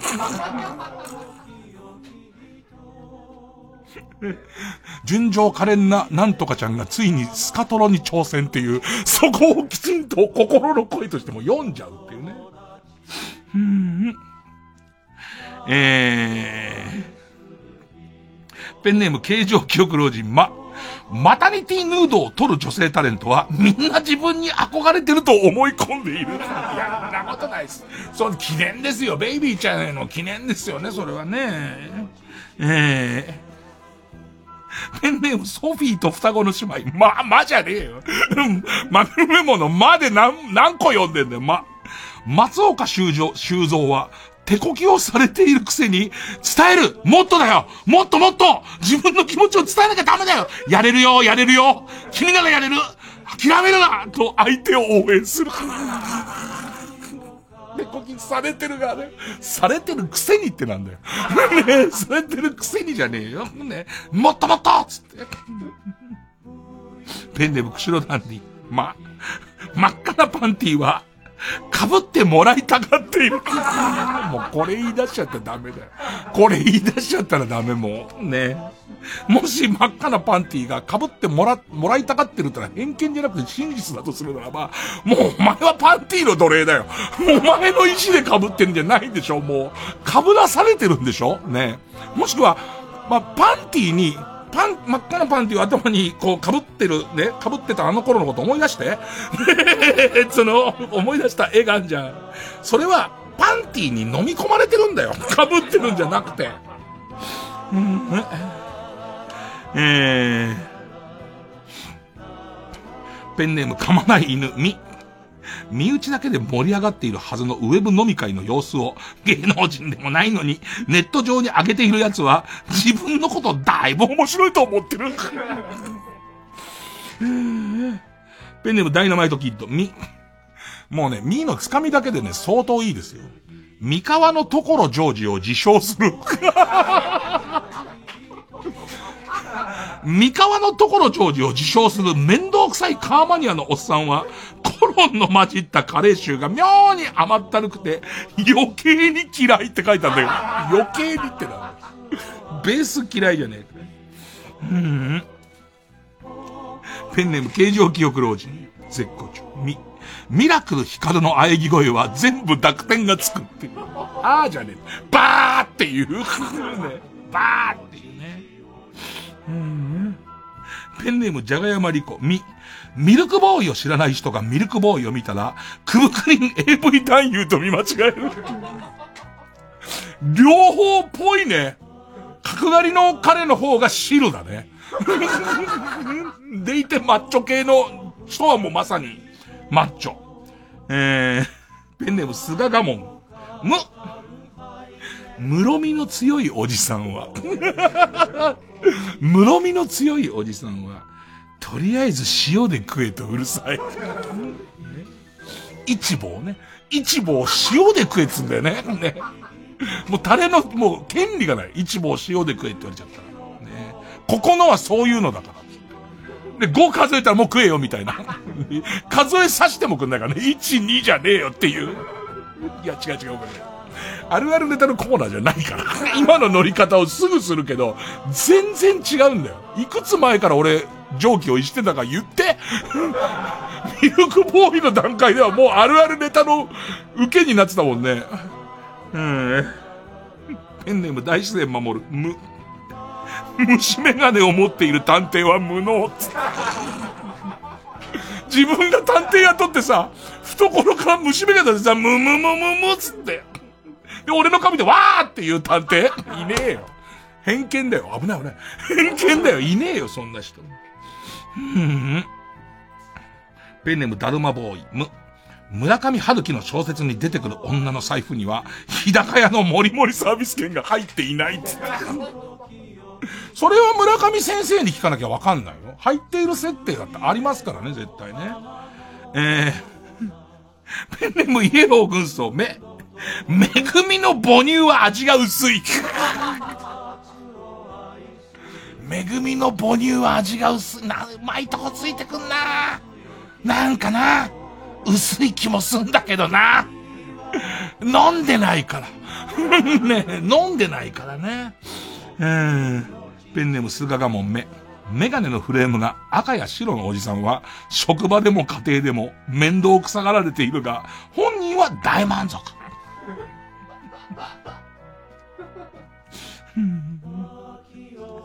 もう、えー、ペンネピストルチョコ。2時21分になってるよね。も、森進一は訓練をするときも口角が上がる。絶対これ聞いてる、その顔してるでしょ、みんな。俺もこれチョイスした時その顔したもん。あの感じの。笑いすぎだ、今俺がやったやつに対して。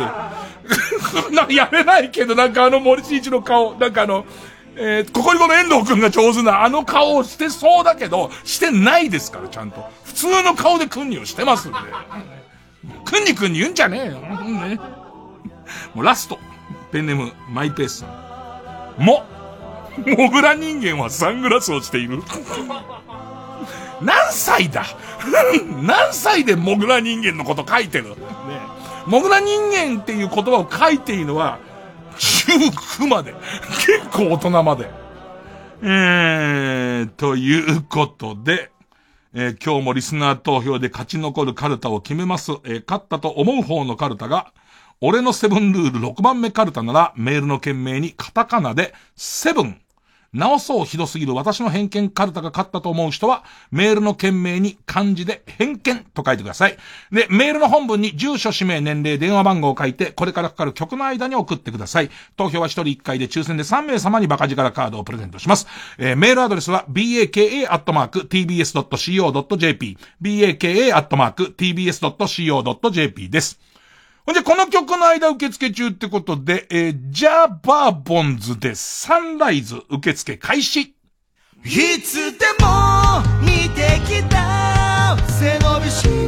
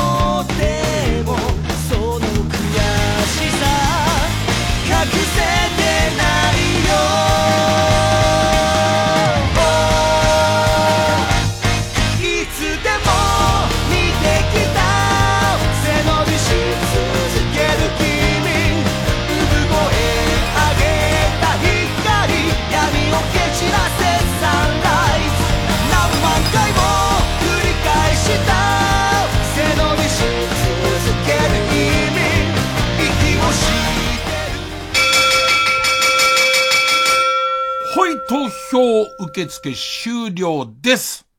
で、集計は、結構大差ついたね。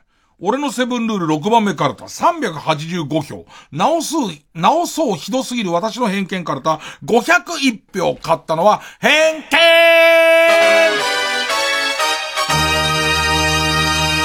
もう根も葉もない偏見ばっかりでしたけどね。ね、何一つですけどね。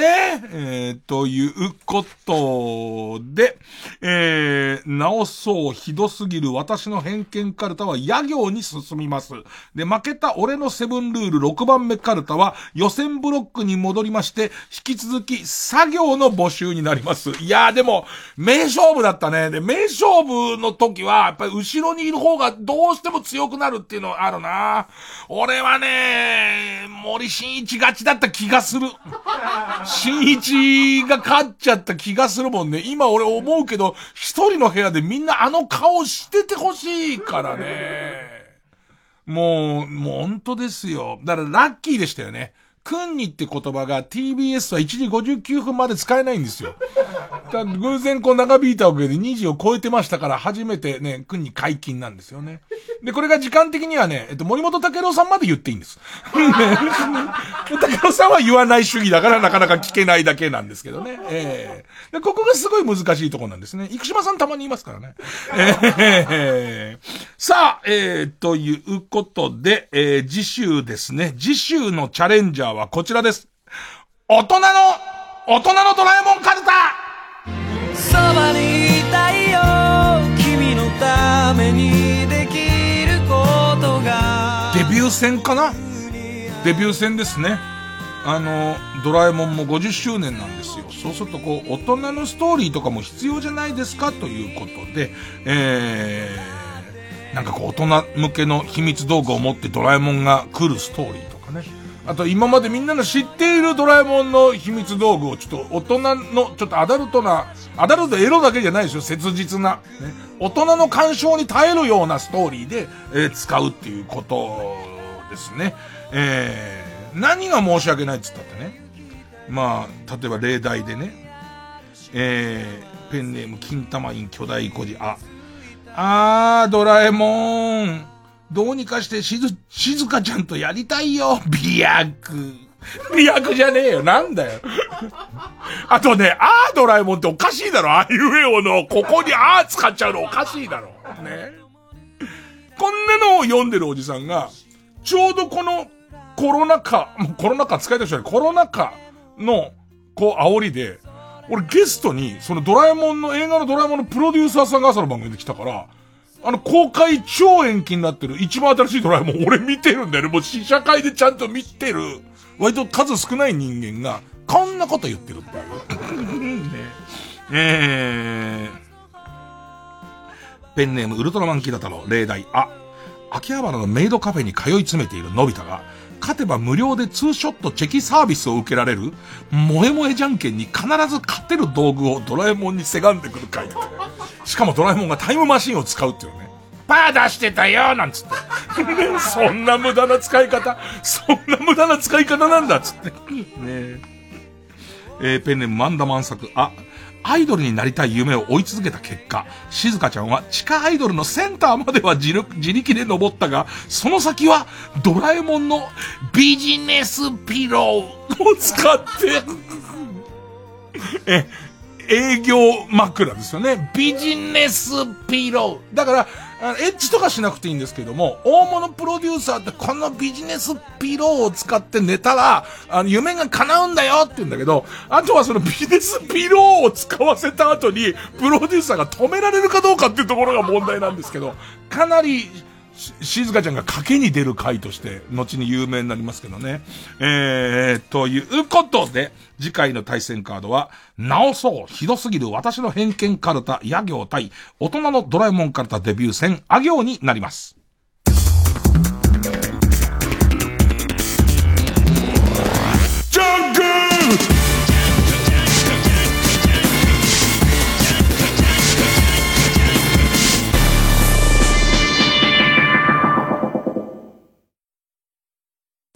TBS ラジオジャンクこの時間は小学館中外製薬マルハニチロ伊藤園ホテルズ他各社の提供でお送りしますこんな時間まで起きている君へ。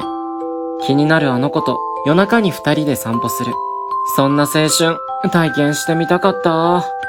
眠れない高校生たちの思春期の夜を描いた漫画。君は放課後インソムニア、発売中。小学館。眠れないのも、ちょっといいかも。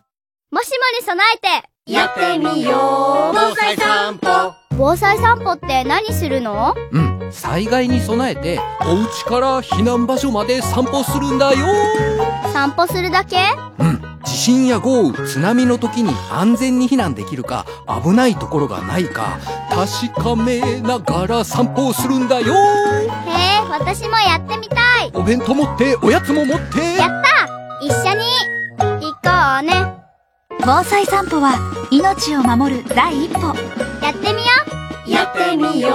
防災散歩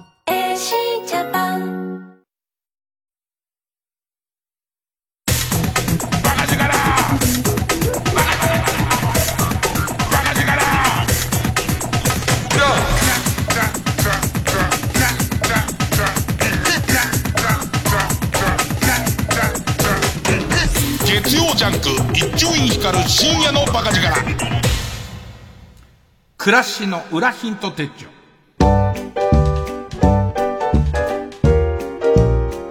まあ、まさに今向きのコーナーですよね。なんか自粛、自粛でなかなかこう、えー、日々楽しいことがないなって思ってる方。ちょっと頭をひねって、えー、ヒントを利用すれば、もしかしたら、えー、笑いが起こるかもしれないし、ちょっと無味乾燥気味の毎日にスパイスを効かせることができるかもしれませんというコーナーです。えー、じゃあまずこちらから、ペンネーム逆エビ。ヒント。お気に入りの白い服に袖を通して、カレーうどんを食べてみましょう。じっくりと味わえて、箸の使い方も上手くなるかもしれません。腕のいいクリーニング屋さんも見つかるかも。このコーナーのいい時は本当そうだなってちょっと思う感じなんだよね。あの、偏見カルタは本当そうだなって思ってちゃダメなんですけど、でも確かに、カレーうどんを本域でこう、こう味はズルズルっていっちゃわないようにするには、一番デリケートな服着て、ゆっくり食べるのが、あ、これうまいとか辛いとかいけるもんね。えー、続いて、え、ペンネーム、釧路ダンディ。ヒント。2時間なら2時間と時間を決めて、自宅から直線距離でどれだけ遠くまで自転車で行けるかを試してみましょう。コース取りが大事ですが、行きは地図を見るの禁止の方が面白いかもしれません。後日、記録更新も狙ってみましょう。これまた難しいとこだよね。あの、今は、それ混んでるとこはアウトだから、そこで多少ルール入れなきゃダメだろうし、まあ、すごい厳しく自制してる人は、その自転車ですら出ちゃダメだっていう人もまあね、いるだろうからね。えー、続いて、えー、え、ペンネーム、あ、釧路ダンディ。え、ヒント。寝ている家族を午前5時に起こして、寝すぎだよもう夕方5時だよと驚かせてみましょう。そして、どこで嘘に気づくのかを確かめてみましょう。勇気。相当仲良し家族じゃなきゃできないけどね。びっくりすんだろうなうち相当怒られると思うな。やったら。いや、本当にやばいぐらい怒られると思うな。えー、ペンネーム、ラジオペンチ。ヒント。ウィキペディアで自分のページを作ってみましょう。その際、出生や経歴に嘘の情報を混ぜてみましょう。定期的にそのページを確認して、正しい情報に書き換えられていたら震えましょう。あー。怖いな。なんかもう、その、ウィキペディアっていうもの自体に自分がもう、もう相手にしないって決めちゃってる。どう、どうしようもないから、そのウィキペディア情報って。でも一般の人作ってみて、誰かが編集したらすっごい怖い。で、しかも、ちょっと罠として嘘も入れといて、そこ直される感じとかすげえ怖いよね。あと、自分が罠としてまぶしたんじゃないとこな、直された時の、嘘そこっていう、罠として混ぜたところを正確に直した上に自分の知らないところ、お姉さんと血が繋がっていないって、うっそってなるもんね。すごい勇気いるよね。えー、ペンネーム、核弾頭。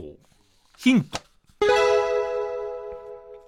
自分がまずいと感じた飲食店がテレビで取材された映像を探してみましょう。タレントがどんな感じでその飲食店を無理やり褒めているかで、レポートの力量がわかるかもしれません。おー。と、本意気でうまいって言っている。どうやらこれ本意気でうまいっつってるぞっていう人との自分の差みたいなものも確認できるよね。でもタレント泣かせだよな自分はもうあんま美味しくないってことを確認してるところに、俺はわかんないけど器褒めちゃったりとかするし、あのー、これは、お腹が空いてる時は来ますねみたいな。いやー、なんかロケで方々歩かされてこれですから来ますね、なんつって。ねえねえ、そんな感じのこと言ってっかな。まあ、俺自体があんま食レポみたいにしてないので、ちょっと一言で言えますけど、ちょっとね、で、これをさ、食レポメインの人言い出すと変な感じになるよね、なんかね。え？みたいな。それは言って、もう終わりじゃねえの？みたいなところもあるからね。ええー、まあ基本的にはこういうご時世なんで家の中でこんな風にしたらちょっと面白いんじゃねえの？みたいになったら送ってください。お待ちしております。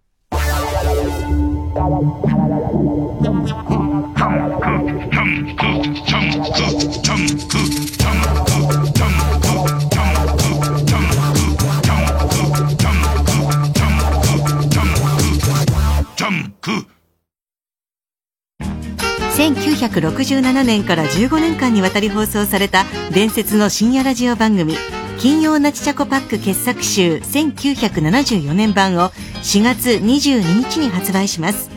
当時の担当ディレクターが選び直した熱い内容が今蘇ります。CD2 枚組の3巻セットで税込1万1000円です。別途送料を頂戴します。ご予約はフリーダイヤル0120-234-954 0120-234-954まで。パソコンスマートフォンからは TBS ラジオおすすめで検索してください。毎週金曜夜12時からの「マイナビラフターナイト」では今注目の若手芸人を紹介しています。頑張るなんて当たり前だろ！え？給料もいただいてるんだから！止められてないくせに止めたみたいな顔すんなよ。マイナビラフターナイトは毎週金曜夜12時から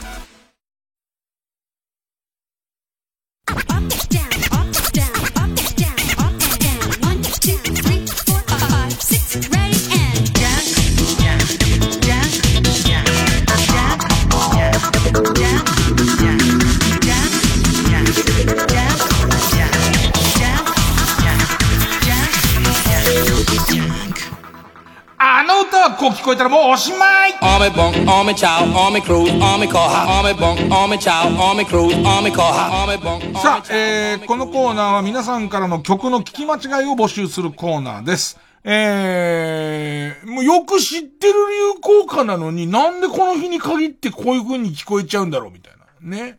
その精神状態もこう想像していくとかなり奥の深いコーナーです。えー、まずはですね、そうですね。いきなりこれから行こうかな。俺の中でも、その自分が選んでた時のテンションと、後で振り返った時のテンションちょっと違う揺れてるやつなんですけど、えー、ペンネーム、大井パッチさんの、えー、元歌ジッタリンジンのプレゼントのこの部分です。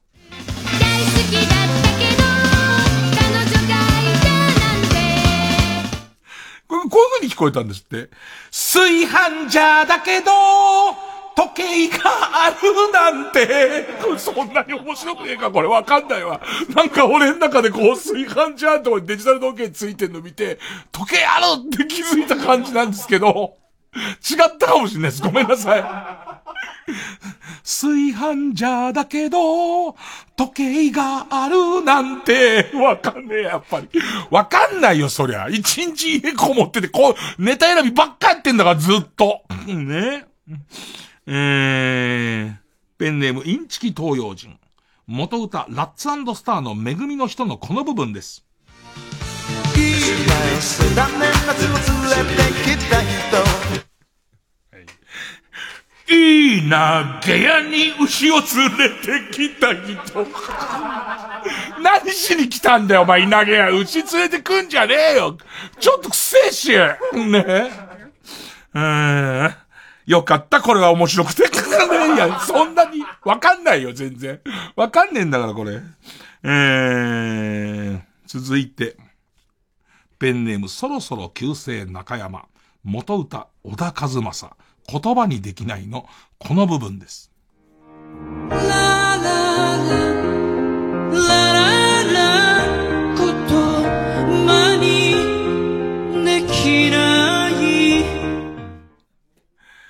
ラララ、ラララ、お経が聞かない。全然大切。ああ、俺、一生に一度小田和正さんにお会いしてこれ歌ってほしいわ小田和正さんのそっくりさんの芸人さんいるよね。もうここだけ歌ってほしいわ。もう今日が聞かないんだよ。絶対聞くって言われてたのに。ねえ。なんでもうその、歌唱力に怯えちゃってさ、これの一番面白さが伝えられてないもんね。えー、すごいな、え、ペンネーム、釧路ダンディ。えー、ここまで擦られている、北島三郎の函館の人を、まだ聞き間違えられますから、函館の人のしかもこの部分です。はるばる北で函館びー骨を折られて風がほんげーどういう時にこう聞こえんのね？ふがほげに。ねえ。尾骨折られちゃってますからね。それはまあ、ふがほげにもなりますけどね。ペンネーム、谷氏長者。元歌、キロロの長い間のこの部分。長い間待たせてごめんはい。ね。こういう風に聞こえちゃった。高い貝が買わせてごめん。また急にお金が入りようなんでしょうけどね。おそらくね、また急にいいのを仕入れたんでしょうね。こないだごめんね、なんつって。今度オブジェなんだけど。ね、ね。でも考えてってデートのたびに、いっぱいコーヒー飲むお金を節約したら、このオブジェが手に入るんだから、これお買い得だと思うの。二人のためになんつってね。気づいたの何に気づいたんだお前騙されてるっつって。ね。えー。さあ、じゃあ続いていきます。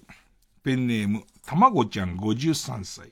元歌、ラッツスターで、夢で会えたらのこの部分です。夢でもし会えたらなんでこんないい歌をみんな聞き間違えちゃうんだろうね。これこういう風に聞こえたって。ゆでもやし食べたら まあ、素敵かどうか、割と無ですからね、味が。ゆでもやしって、まあ、こう言っちゃ悪いですけど、ほぼ無な味しますからね。えー、そうですね。ペンネーム大自然守る。元歌同様金太郎のこの部分。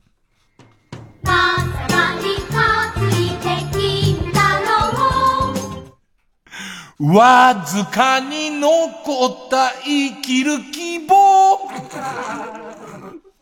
ちょっとしか。子供に何を教えてんだっていうね。えー、ラスト、ペンネーム BJ サトル。元歌、桂木由紀のボヘミアンのこの部分。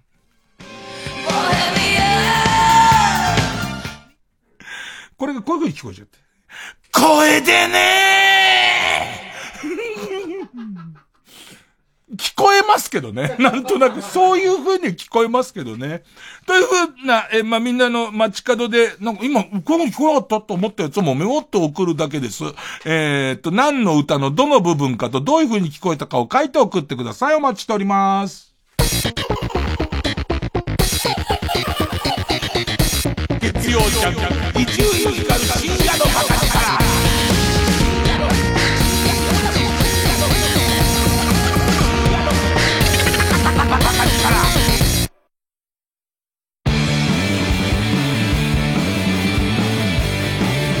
ここでハンブレッダーズの「ライブハウスで会おうぜ」をお聴きください。暗く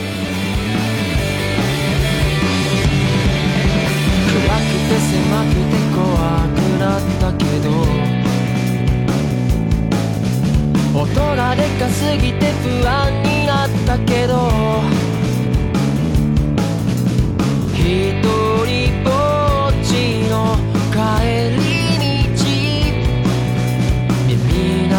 い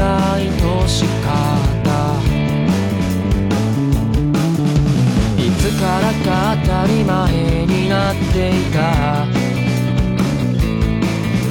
大げさじゃなくて居場所になっていた。死ぬ間際の走馬灯になりそうな夜がいくつも重なった。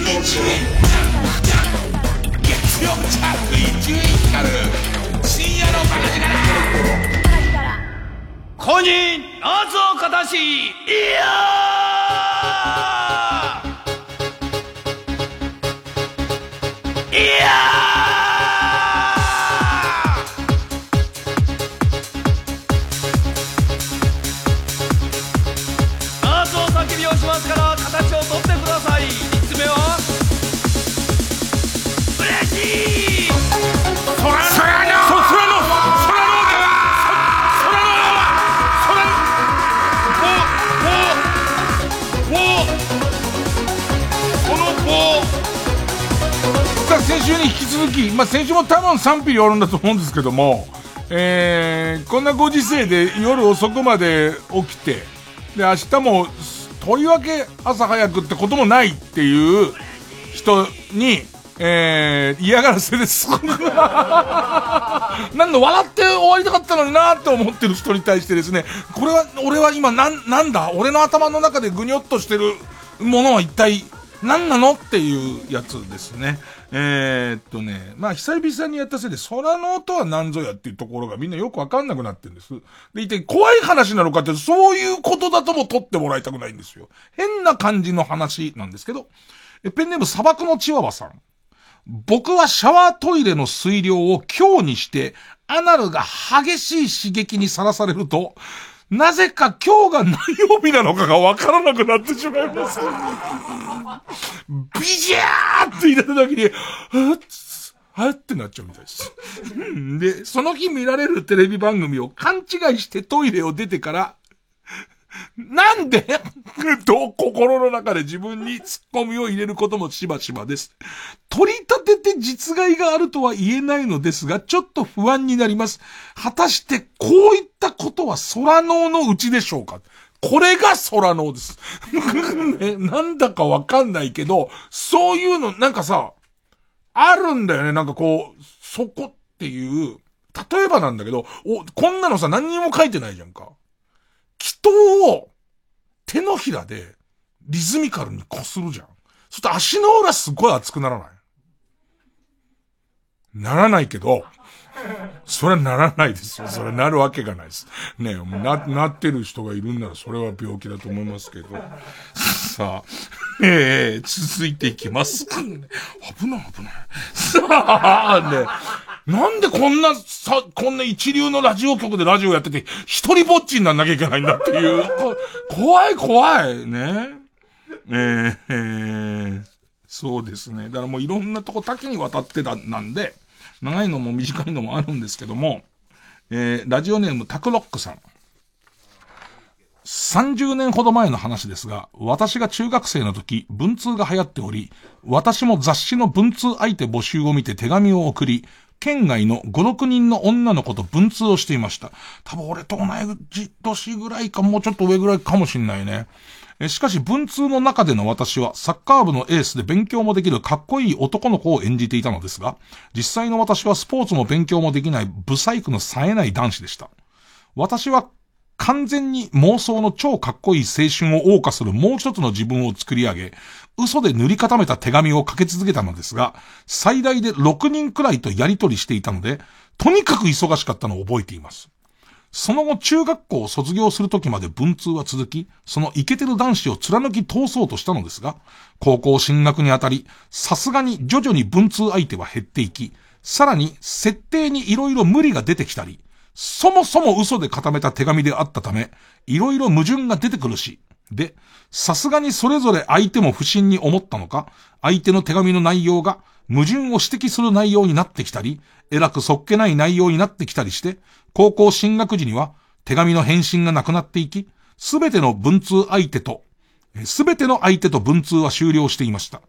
さて問題はここからなのですが、社会人になってから、私の中学生の時の記憶は、実際の私の記憶ではなく、文通の中のイケている中学生の記憶にすり替えられており、実際の私の記憶ではなく、うん。えー、会社の同僚にも、ついつい中学校時代は生徒会長をしていたなどと吹いてしまう始末です。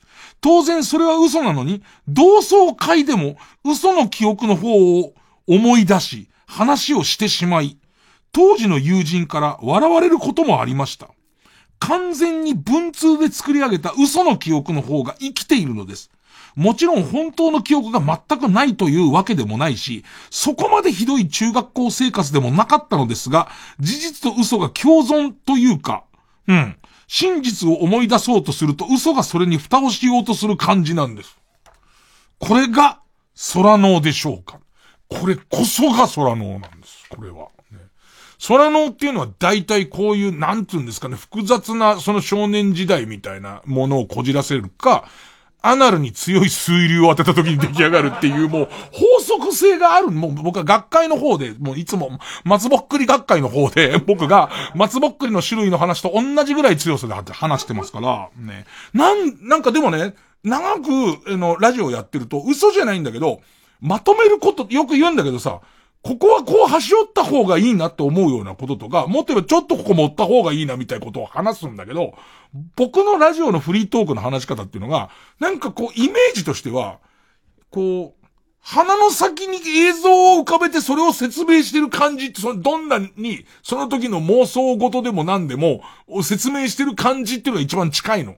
で、そうするとさ、一旦映像で見ちゃってたりとか、一度委ねちゃったりしてるから、結構後で思い出した時に、あれっていうかこう、どう、なんでこんなものが混入してんだっていう。だってさ、今週起こった事実の中にマリアのイーちゃんなんか何も出てこないじゃん。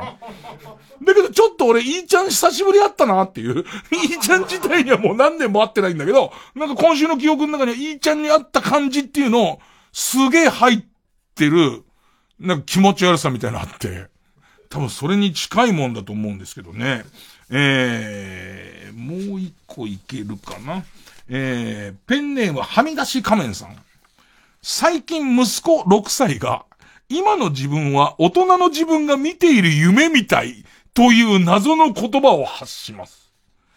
以上なんですけど、えー、これも空のなんですよ。だこの子と衣装風呂入った時でもいいんですけれども、シャワーとかを使うのか、ホース使うかわかりませんけど、この子のアナルに強い水流を当ててみるとですね、また何かわかることがありますから、ね。あのー、わかることがありますから、頑張ってください。頑張る理由はわかんないです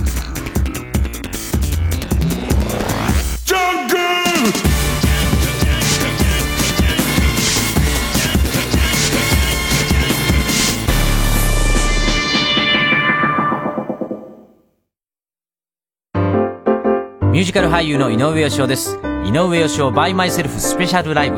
6月6日土曜日、東京国際フォーラムで行うライブの模様を、今年も全国の映画館で生中継いたします。素敵な音楽、そしてトークを映画館の大画面で楽しんでみませんか？スペシャルゲストに中川明則さん、田代真理夫さん、坂本健二さんをお迎えします。ちなみにこの日は僕のデビュー記念日でもあります。チケットは好評販売中です。詳しくは井上芳雄 by myself スペシャルライブのオフィシャルホームページをご覧ください。TBS ラジオ協力スタジオアーキタンツ20周年記念公演ブライトステップ ×ATP アーキタンツ2020開催。スタジオ設立20周年を記念して世界で活躍する若手ダンサーと日本を代表するバレエダンサーが集結。古典能や現在のバレエダンスが凝縮した公演をお届けします。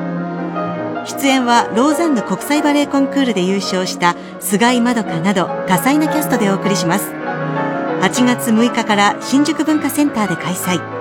詳しくは TBS ラジオイベントページをご覧ください。TBS ラジオジャンク。この時間は小学館中外製薬マルハニチロ伊藤園ホテルズ他各社の提供でお送りしました。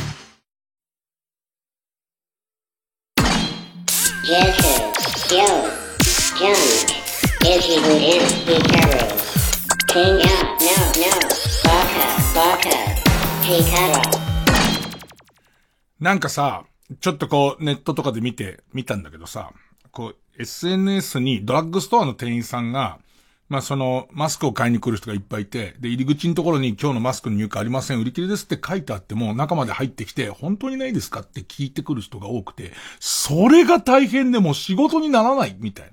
で、その人のアイディアとして、その、マスクあるかどうかたつ、尋ねるのに10、もう100円取ろうで、やってったらどうだろうって出して。で、で、割とそれがみんなに、あ、それはいいかもしれないですねって、もうその、えーっと、そうでもしないと、え仕事にならないですもんねみたいな意見が集まって、ああ、なるほどって思ったんだけどさ、なんか、その一方でさ、このご時世にさ、入り口にマスクありませんって書いてあるのに、わざわざ中行ってすいませんすいません。マスク本当にないんですかっていうような人は、聞かねえと思うっていう。あの、そのタイプの人は、揉め事を起こすような気が、俺偏見これ。でもなんかそんな、ちょっと気がするんだよね。で、そうするとさ、今、表に出てる人に対して、本当に用がないのに出るような人は、これ以上何言っても聞かないし、逆に、本当に出なきゃいけない用があって出てる人を、傷つけるだけなんじゃねえかみたいなことを、ちょっと考えて、なんか、どんなおしゃべりしたらいいんだろうと思って、がっくりうなられて、シャワーを浴びたり、熱いシャワーをアナルアナルに当てたりとか、アナリって言っちゃったからもうおしまいです。もうだ、寝ます。藤巻亮太による野外音楽フェスマウント藤巻が今年も開催決定3回目の開催となる今回の出演は藤巻亮太奥田民生岸谷香織クリーピーナッツスキャンダルモア。TBS ラジオ公演マウント藤巻2020は10月3日土曜日山梨県山中湖交流プラザキララで開催します。チケット先行販売中。お問い合わせはサンライズプロモーション東京0570-003337または TBS ラジオのホームページイベント情報をご覧ください。90.5MHz TBS ラジオ。総合住宅展示場 TBS ハウジングであなたも夢を形にしませんか？3時です